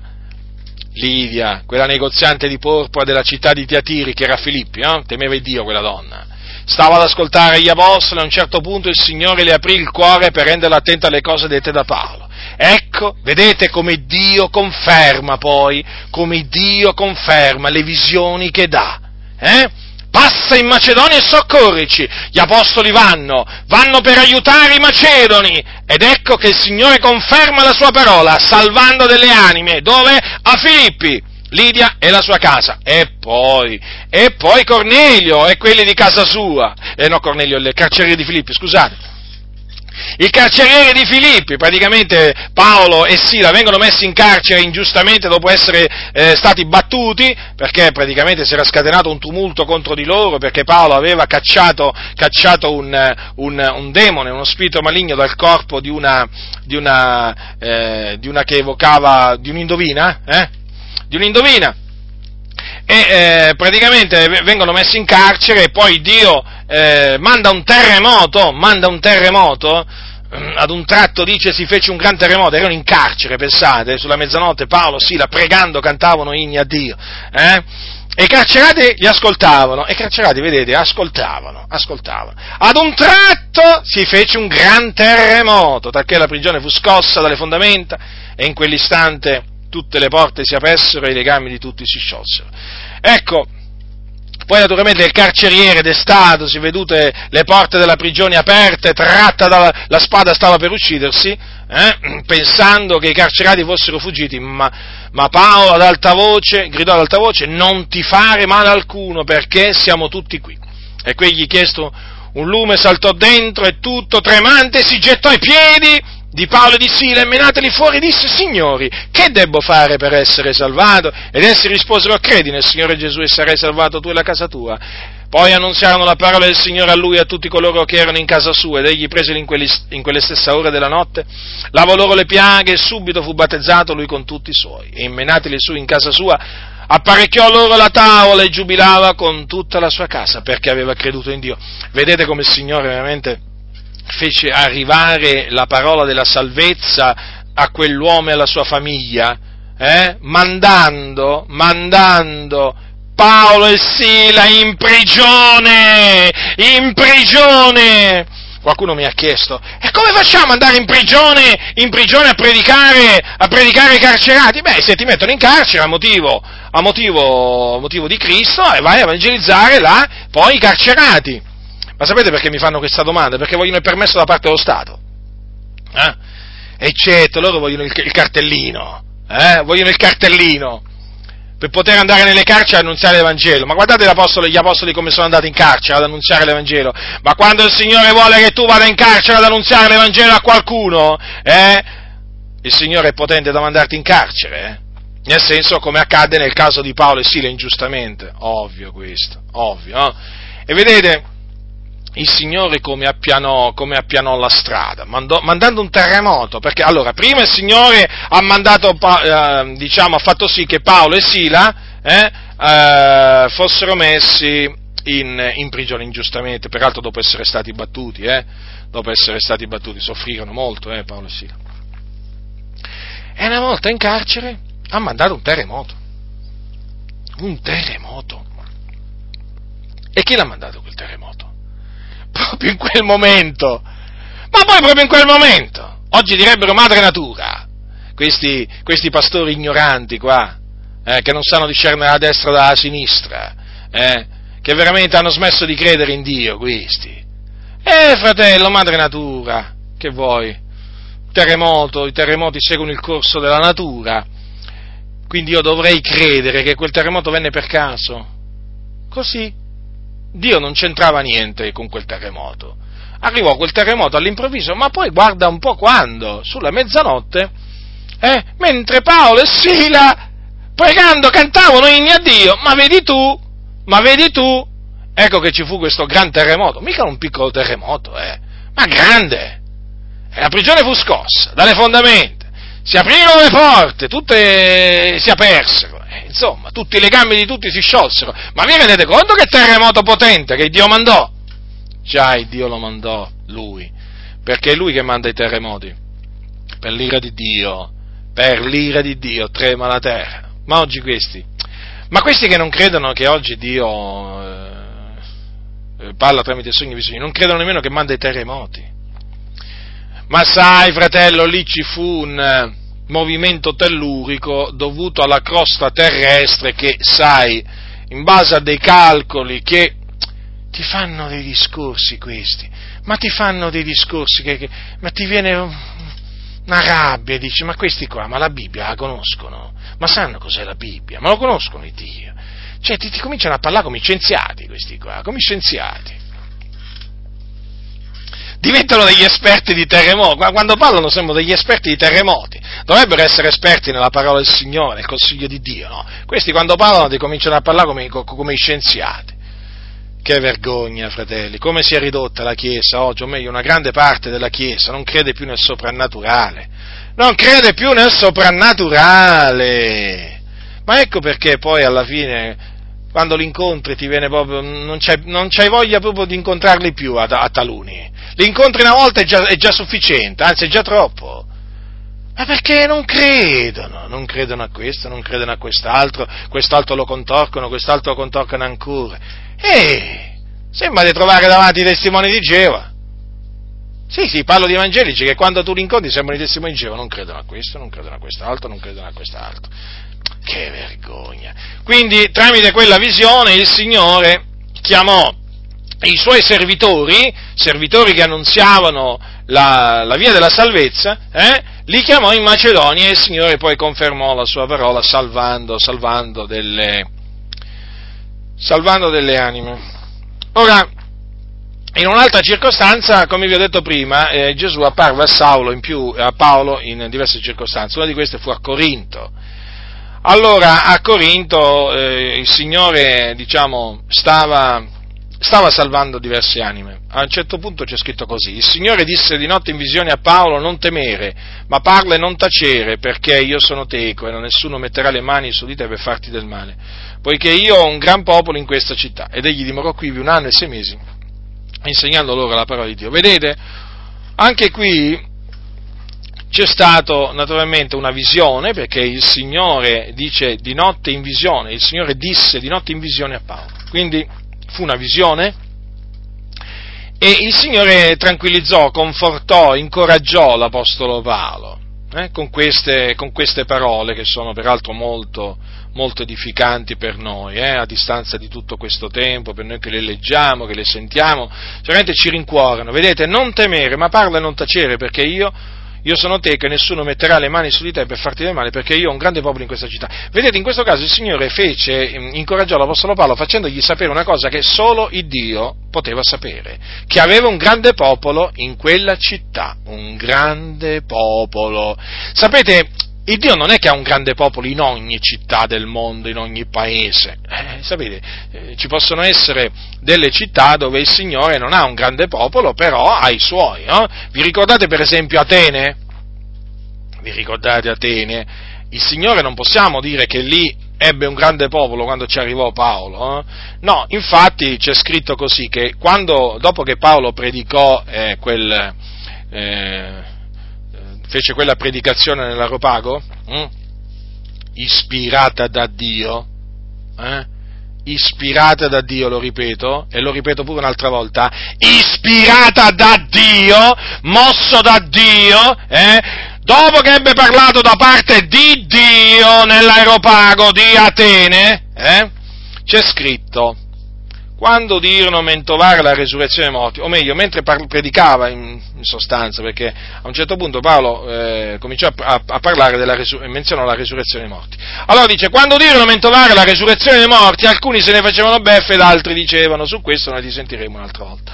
Così Paolo uscì dal mezzo di loro, ma alcuni si unirono a lui e credettero, fra i quali anche Dionisio l'Aropagita, una donna chiamata Damaris e altri con loro. Certo, non possiamo dire che era un grande popolo, però sempre popolo di Dio, eh? sempre popolo di Dio, eh? sempre pecore del Signore. Però, vedete, perché chiaramente il Signore poi eh, fa grazia a chi vuole Lui, eh, se in una città ha deciso di far grazia a mille persone, il Signore farà grazia a mille persone. Se in un'altra città ha deciso di fare grazia a 50 persone, 50 persone saranno da lui graziate. Dipende, dal, dipende, dalla volontà del Signore. C'è scritto che fa grazia a chi vuole lui? Eh? C'è scritto sì o no? E allora, il Dio ha detto, io farò grazia a chi voglio fare grazia. A chi vorrò far grazia? Quindi dipende da lui, non dipende dunque né da chi, né da chi corre né da chi vuole, ma da Dio che fa misericordia. Ecco, in questo caso eh, il Signore fece sapere a Paolo che aveva un grande popolo nella città di Corinto e poi gli disse anche che era con lui Qualcuno dirà, ma perché Paolo non sapeva che il Signore era con lui? Certo che lo sapeva, però sai, il Signore te lo dice, sei rincuorato, eh? te lo dice personalmente. Nessuno metterà le mani su te per farti del male. Ecco, c'è anche questo. Perché in altre città Paolo invece le mani gliele misero addosso, sempre per, per, per, con il permesso di Dio, per fargli del male. Però qui a Corinto no, vedete? Vedete? Il Signore gli disse que- queste parole, naturalmente gli furono di incoraggiamento. Infatti, vedete Paolo quanto dimorò a Corinto? Un anno e sei mesi insegnando insegnando fra loro la parola di Dio. Ecco quindi, vedete, alcune circostanze in cui ai giorni degli Apostoli il Signore si manifestò. Si manifestò tramite, tramite visioni. Ora, può essere mai che il Signore dopo la morte degli Apostoli è cambiato? No, non è cambiato, fratelli. No, non è cambiato. Ancora oggi il Signore, ancora oggi il Signore parla tramite visioni e sogni e si usa si usa di visioni e sogni. Chi vi parla, naturalmente, siccome che è testimone di questo, vi vuole raccontare, vi vuole raccontare qualche cosa che, eh, diciamo, riguarda questo discorso, per confermare la parola di Dio alla gloria dell'Iddio vivente vero. Perché se io, se io predico che Dio eh, ancora oggi parla tramite sogni e visioni? Badate bene, innanzitutto lo predico perché lo dice la scrittura e poi perché la mia esperienza personale mi conferma quello che dice la scrittura. Ora, dopo che mi sono convertito nell'agosto del 1983, eh, venni a sapere, venni a sapere che il Dio mi aveva appartato per l'Evangelo, o meglio, che mi aveva, chiamato a predicare eh, la, parola, la sua parola quando ero un ragazzetto, eh, quando avevo circa 10-11 anni. E infatti mia madre mi disse questo, che appunto quando avevo circa 10-11 anni, alla fine di una riunione di culto, una sorella che a quel tempo frequentava proprio quella comunità, le si avvicinò, si avvicinò proprio a mia madre e eh, le disse queste testuali parole, queste testuali parole. Gli disse così, sorella, vedrai che il Signore si userà di questo tuo figlio. E le riferì una visione che aveva avuto su di me. Quale visione? Questa sorella aveva avuto questa visione su di me. Aveva visto una colomba bianca scendere dal cielo e posarsi sul mio capo, quindi sul capo di quel ragazzetto di circa 10-11 anni. Chiaro che quando io ho sentito questo sono rimasto sbigottito, contento, molto contento, ma anche sbigottito. Considerate che io avevo a quel tempo circa eh, 19, 19 anni e sono rimasto sbigottito e ho cominciato a fare delle ricerche. Ho cominciato a fare delle ricerche e trovai delle sorelle eh, di quella comunità che, a cui fece appunto questa domanda, se a loro risultava una cosa del genere. Perché a queste sorelle? Qualcuno potrebbe dire, perché erano quelle in effetti che eh, si contraddistinguevano per consacrazione, nel senso che per quanto riguarda le cose di Dio, io a quel tempo le reputavo, diciamo, eh, spirituali o comunque sia non le accomunavo, diciamo, a tanti altri. E, e quindi eh, volli fare questa domanda a queste sorelle su quanto mi era stato detto da, da mia madre. Non solamente da mia madre, ma in, in un'altra maniera anche da un credente che, eh, diciamo, conduceva le riunioni di, eh, di, culto infrasettimanali a quel tempo, in quella, in quella, comunità, che mi aveva accennato a qualche cosa, eh, a qualche cosa del genere, però lui non era sicuro se riguardava me o riguardava mio fratello e così via. Allora, quando naturalmente mia madre mi confermò che questo, eh, che questo, le era stato detto da quella sorella, allora io chiaramente da quel momento non sono più potuto rimanere fermo e andai a chiedere a queste sorelle che, mi, conf- che, che mi confermarono l'accaduto. Praticamente si ricordarono a distanza di diversi anni che questa sorella aveva fatto questa predizione a mio riguardo una predizione che mi dissero aveva fatto subito scrivere su un foglietto e aveva fatto annunziare dal pulpito nel locale di culto, quindi pubblicamente loro si ricordarono che era stato fatto eh, annunziare dal pulpito per volontà di questa sorella anziana che io, quel bambino, quel ragazzetto, un giorno avrei predicato la parola di Dio. Ma questo non mi, ehm, non mi, fu sufficiente, nel senso che io volli ancora, eh, diciamo, dal Signore eh, una conferma. E allora accadde questo che vi voglio raccontare, sempre alla gloria dell'Iddio vivente e vero che mi ha appartato veramente a motivo dell'Evangelo. Ora, io mentre facevo il militare, cominciai, eh, perché poi io da lì a poco chiaramente partì per il militare, e eh, mentre facevo il militare cominciai a pregare intensamente Dio. Eh, io non avevo la mia cameretta eh, dove entrare e serrare l'uscio e mettermi a pregare il Signore, ma avevo un piccolo, un piccolo giardinetto, eh, un piccolo giardinetto praticamente in questa caserma dove diciamo, era abbastanza buio la, no, la notte, la sera, quando, calavano, diciamo, quando calava la luce, quando calavano le tenebre, e, e allora io mi andavo là e, e mi mettevo a pregare il Signore mi mettevo a pregare il Signore, ma non è che pregavo solamente la sera, eh, del continuo io chiaramente invocavo il Signore, perché questa, questa cosa che avevo scoperto mi aveva veramente, aveva sconvolto la mia vita, aveva sconvolto la mia vita, io non volevo disubbidire a Dio, però volevo essere sicuro, volevo essere sicuro che il Signore mi aveva chiamato Lui a predicare la parola. E quindi volevo una conferma, una conferma a quella visione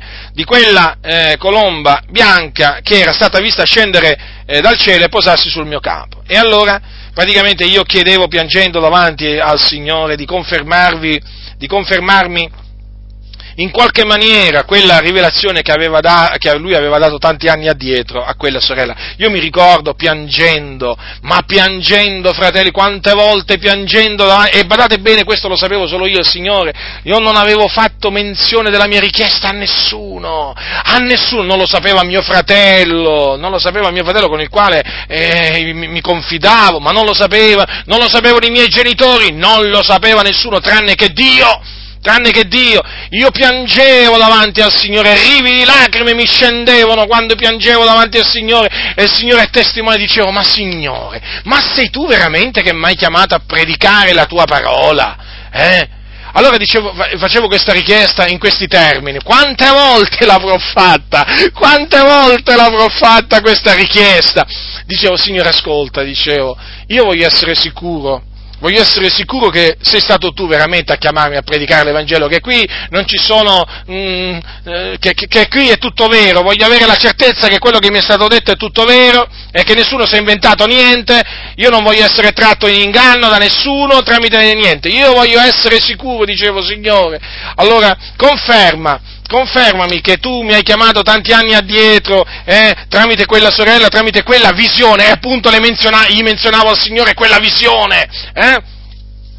Eh, e io dicevo, Signore, ma tu non avrai alcun problema. Io parlavo col Signore in questi termini, dicevo, Signore, ma tu sono sicuro non avrai alcun problema a confermarmi quella, quella, quella visione, non avrai alcun problema a confermarmi che mi hai chiamato a predicare tu l'Evangelo, la tua parola.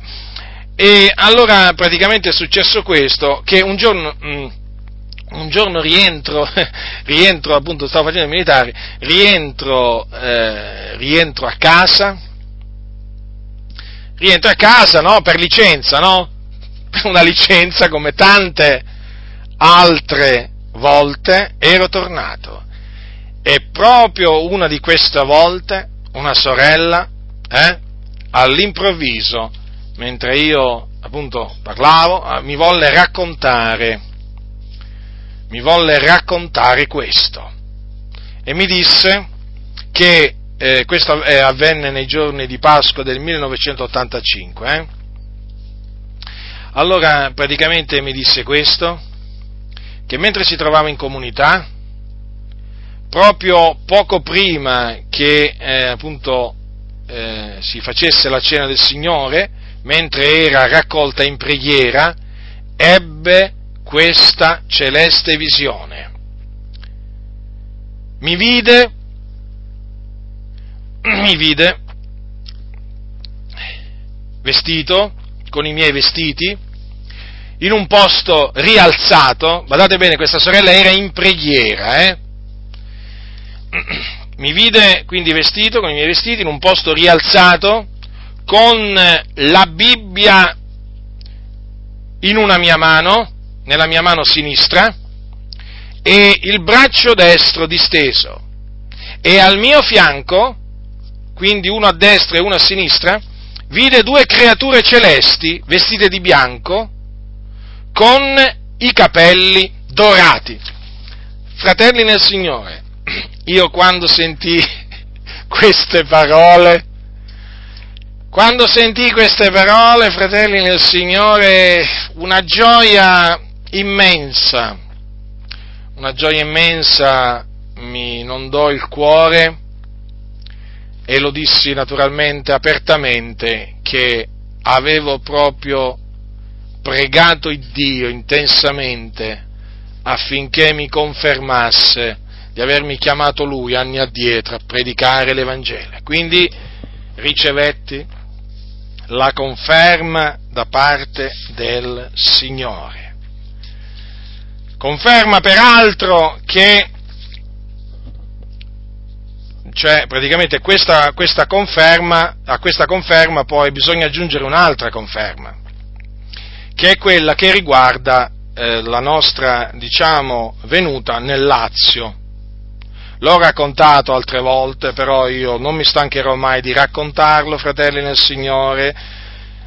Ricordo che quando pregavo il Dio a riguardo di quest'altra richiesta, perché la richiesta era, Signore, fammi conoscere, facci conoscere dove andare a predicare il tuo Evangelo, mi ricordo che dicevo sempre al Signore, spesso lo dicevo, dicevo, Signore, se tu mi rispondi lo griderò a tutto il mondo, lo dirò a tutti, lo dirò a tutti, dicevo, l'ho detto in montagna, nella valle, nella mia camera, il Signore è testimone, dicevo, Signore, se quando mi risponderai io farò sapere della tua risposta, ma proprio l'annunzierò a tutti, perché mi avrei risposto. Praticamente, dopo anni che io e mio fratello pregavamo, affinché il Signore ci dicesse Lui dove andare a predicare l'Evangelo, il Signore mi ha parlato il 21 giugno del 1990 quindi all'inizio dell'estate del 1990. Praticamente era mattina molto presto, stavo dormendo e all'improvviso sentii lo Spirito del Signore venire sopra di me. Si impossessò di me e mi elevò verso l'alto, proprio mi portò in alto. E io mentre venivo elevato, mentre salivo, cominciai a gridare.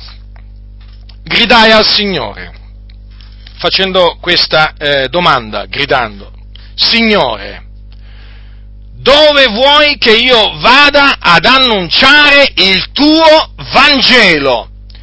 E appena ebbi eh, detto quelle parole, mi apparve in lontananza un cavallo. Adesso vi voglio raccontare come mi apparve questo cavallo. Era un cavallo poderoso, forte, robusto, aveva tutto il suo dorso di colore blu vivo, blu vivo. Oggi si direbbe un blu elettrico, no? per usare, per usare un, una terminologia appunto tecnologica no? che riguarda internet. E sopra questo cavallo c'era un cavaliere che teneva in mano un'asta con una bandiera bianca sventolante in cima proprio a questa asta. Ora il cavallo che mi apparve davanti era messo così, praticamente aveva il suo dorso destro rivolto verso di me. E aveva la sua testa, di cui peraltro potevo vedere il suo occhio vivo, perché quello era un cavallo vivo, e il suo, la sua testa, dico, era di un metallo sfavillante, assomigliava al rame sfavillante, comunque era un metallo sfavillante lucente, va. E sulla sua testa, sulla testa di questo cavallo in cielo, c'erano scritte a chiare lettere queste parole. Erano incise queste parole. Va nel Lazio. E io, quando lessi queste parole, rimasi meravigliato e volevo avvicinarmi volevo avvicinarmi no, per leggere da vicino quelle parole. Invece cosa accadde? Che fu il cavallo che si spostò e si avvicinò a me.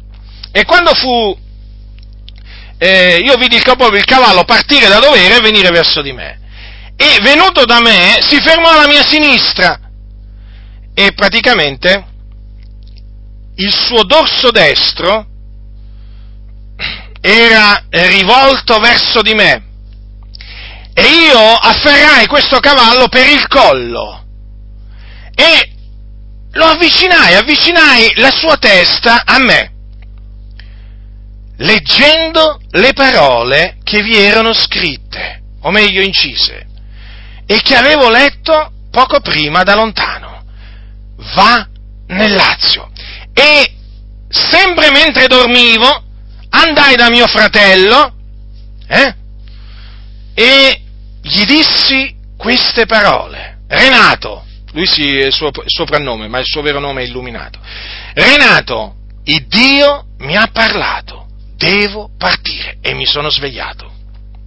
All'improvviso mi sono svegliato e io ricordo ancora come se fosse stato stamattina che quando mi svegliai avevo tutti i peli del corpo tutti rizzati. E dissi queste parole. Signore, ma allora tu mi hai ascoltato. Allora tu mi hai risposto. E dissi, ti ubbidirò.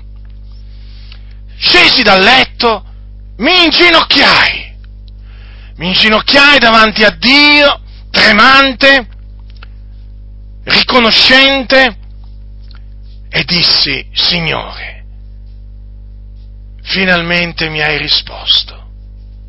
Adesso ti ubbidisco. Sono andato da mio fratello, era mattina presto, eh? Mattina presto, mio papà era partito da pochissimo per il lavoro e si alzava all'alba. Mio, mio papà era partito da poco e io chiaramente, mosso da una potenza enorme, andai su da mio fratello e gli dissi, gli riferì quello che il Signore mi aveva fatto vedere e quello che avevo visto chiaramente. E gli dissi queste cose, Renato, vuoi venire con me? E lui mi rispose, sì, vengo. E dopo di ciò pregammo e dopo andai a riferire la cosa a mia mamma e mia mamma, poverina, sbiancò perché le dissi queste parole.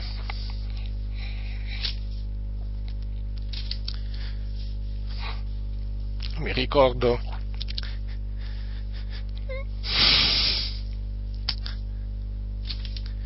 mi ricordo lei era sul letto e le dissi mamma mio papà era partito per il lavoro ho detto mamma il Dio mi ha parlato. Dobbiamo partire subito. Dobbiamo andare nel Lazio. Io e Renato partiamo. E mia mamma mi disse, anche Renato viene con te, perché non lo lasci qua? E io le dissi, mamma, dobbiamo partire.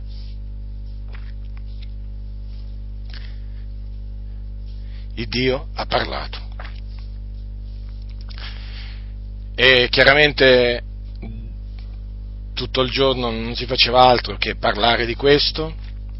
Praticamente mi ricordo che non stavamo più fermi, nel senso che eh, era sparito l'appetito, nel senso che non potevamo più rimanere al paese, praticamente non potevamo più rimanere in quella casa, perché veramente, come dice la Sacra Scrittura, tenendo per certo, partimmo tenendo per certo che Dio ci aveva chiamati annunziare, ad annunziare la parola del Signore.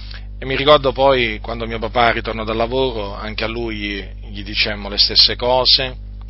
È chiaro che i miei genitori in un momento eh, si videro sa- sapevano che sarebbero stati privati eh, dei loro due figli maschi, rimaneva solo mia sorella a casa con loro.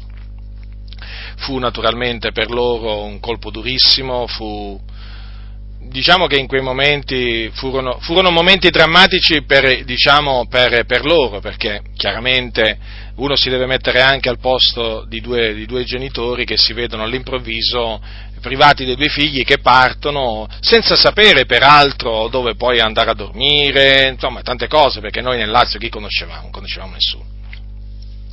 Noi partimmo per il Lazio però veramente senza sapere dove andavamo, nel senso che non è che noi avevamo un posto una comunità, per esempio, eravamo raccomandati da una comunità e quindi saremmo arrivati in un posto, saremmo stati ospitati, insomma, assolutamente niente di questo.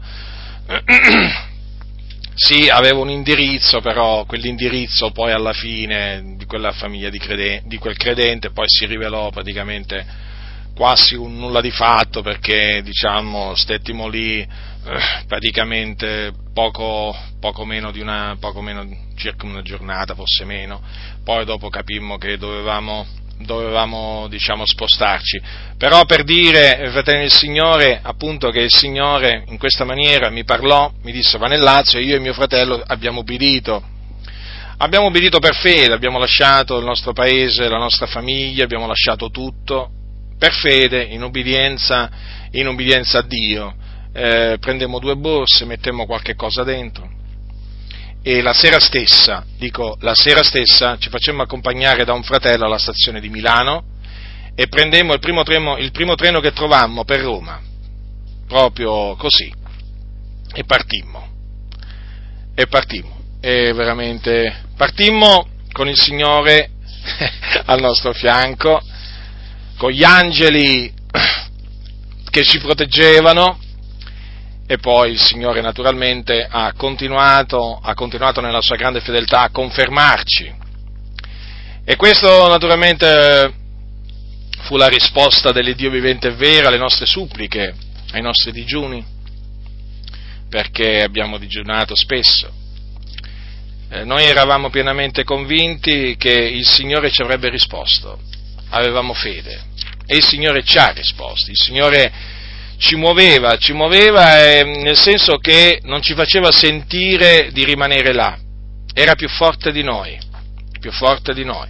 Addirittura io poco tempo prima, non molto tempo prima che il Signore mi dicesse va nel Lazio, per farvi capire, la fede che avevo proprio, ero, ero certo che Dio eh, mi avrebbe chiamato fuori da, da quel paese, cioè che mi avrebbe mandato da qualche parte a predicare praticamente andai a farmi il, il, il passaporto che non c'avevo, perché, perché io chiaramente così, nella mia ingenuità, pensavo che poi il Signore mi avrebbe chiamato in Africa o in Sud America, sapete, in una di queste nazioni dove c'è molta povertà, perché io in effetti avevo come pensiero là di andare in quei posti, eh.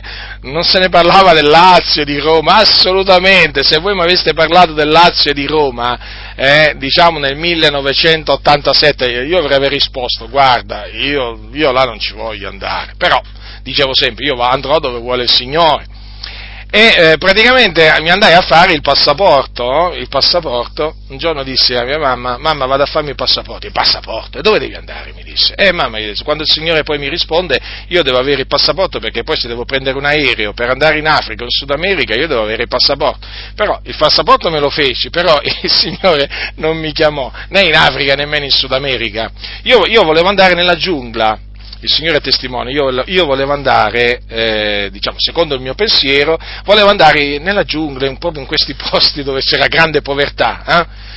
e um, il Signore mi ha chiamato invece in mezzo ad un'altra giungla, eh? la giungla che c'è qui in Italia, perché io chiaramente a quel tempo che potevo capire che qui c'era un'altra giungla, perché ormai le chiese evangeliche qui in Italia sono come una giungla, dove appunto vige la legge del più forte, del più astuto, del più ricco, del più stolto. Sì, sì, questa è una giungla piena di serpenti, piena di leoni, piena veramente di gente malvagia, veramente che ha ingannato il popolo di Dio nel corso di decenni, eh, propinandogli veleno a tutto andare. Ecco qual è la giungla dove il Signore mi ha voluto chiamare, qui in Italia. Io la chiamo giungla perché mi sono accorto che qui ci sono animali feroci in mezzo alle chiese evangeliche, feroci!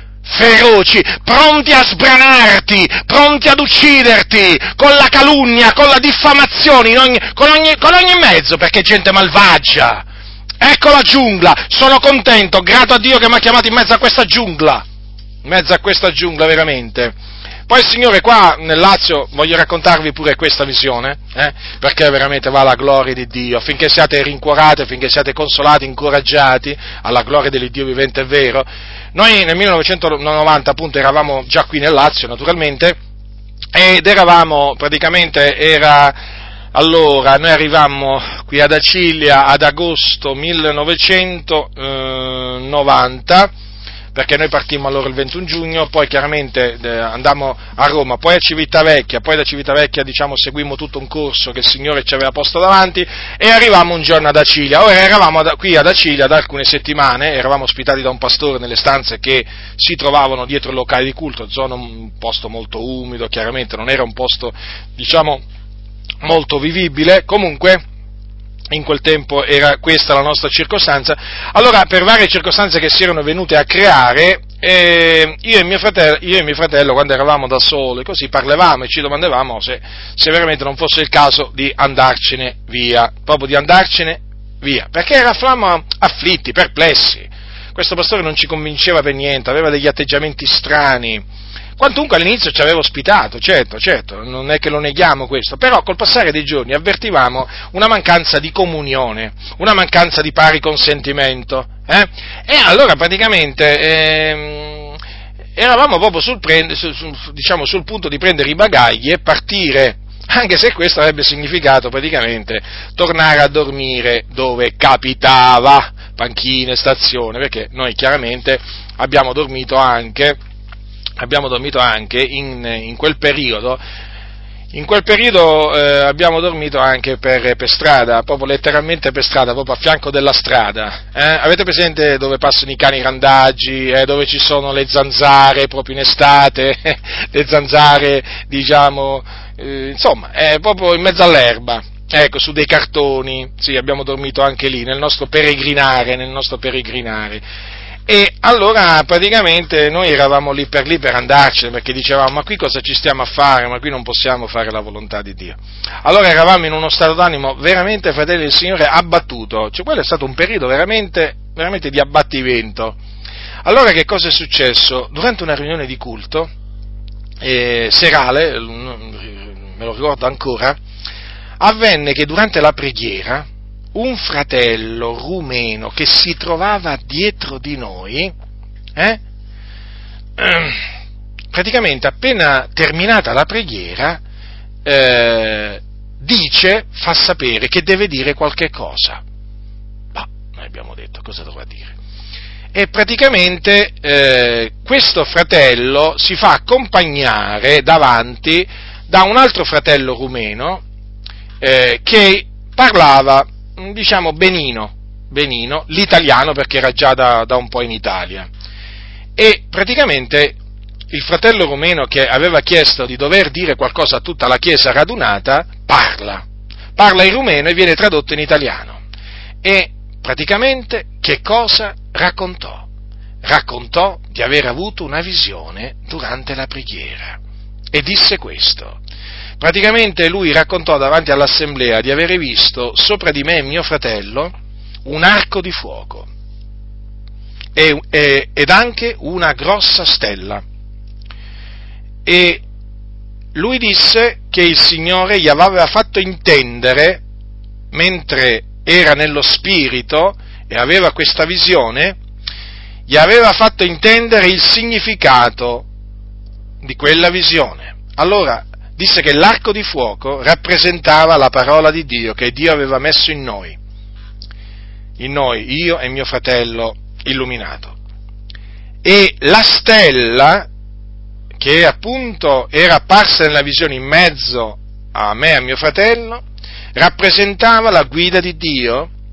Praticamente lui disse che come Dio aveva guidato i magi tramite la stella, presso il luogo dove era il fanciullino, Gesù, così Dio aveva guidato noi fino a quel luogo, a quel momento.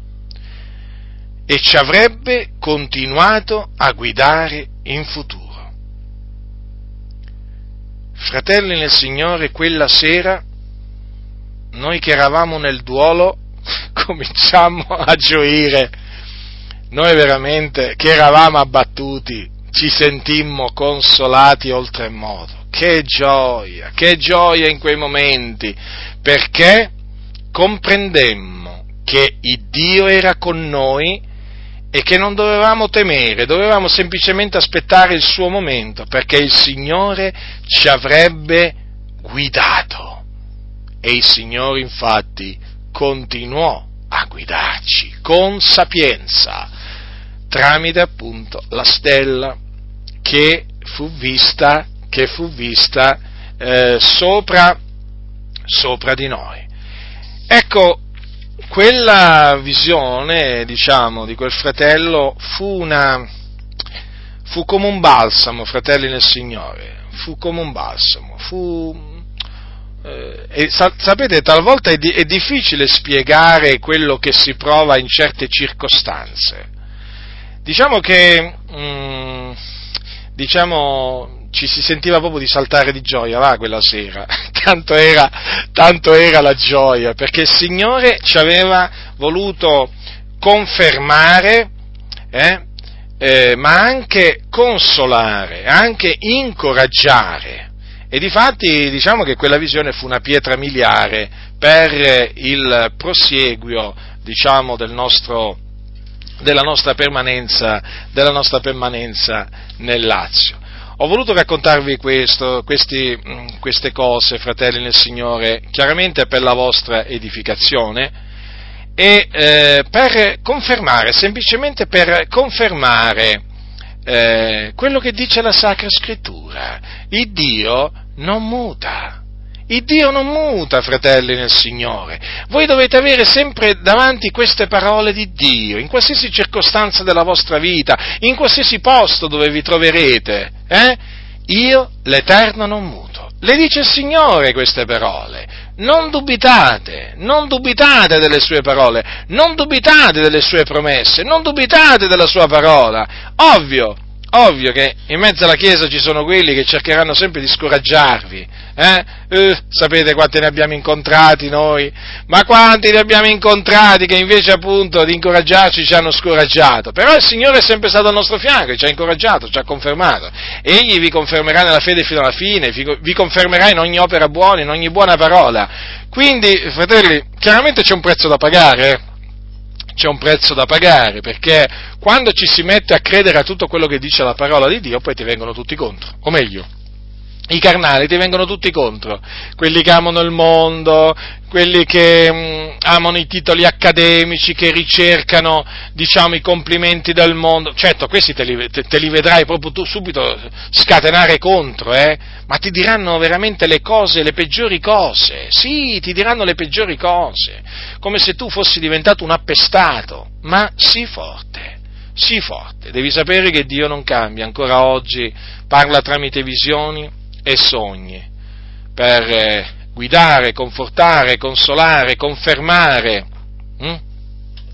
e talvolta anche per annunziare, per annunziare, cose nascoste, per far conoscere cose nascoste, per far conoscere cose, cose avvenire, cose che ancora devono avvenire.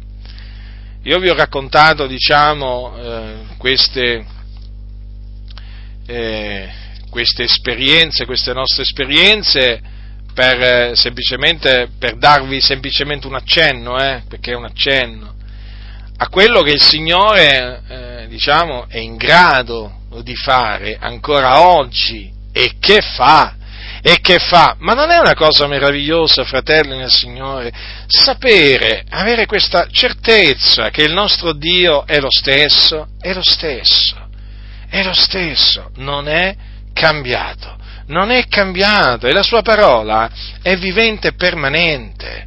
È vivente e permanente. Io credo a quello che sta scritto, esattamente come ci credevo quando, quando nel 1987-88 pregavo il Dio eh, chiedendogli diciamo, di rivelarmi dove andare a predicare il Vangelo. Ci credo, esattamente come a quel tempo. Me ne sono sempre trovato bene. E anche voi vi esorto, fratelli nel Signore, a credere in tutto quello che sta scritto.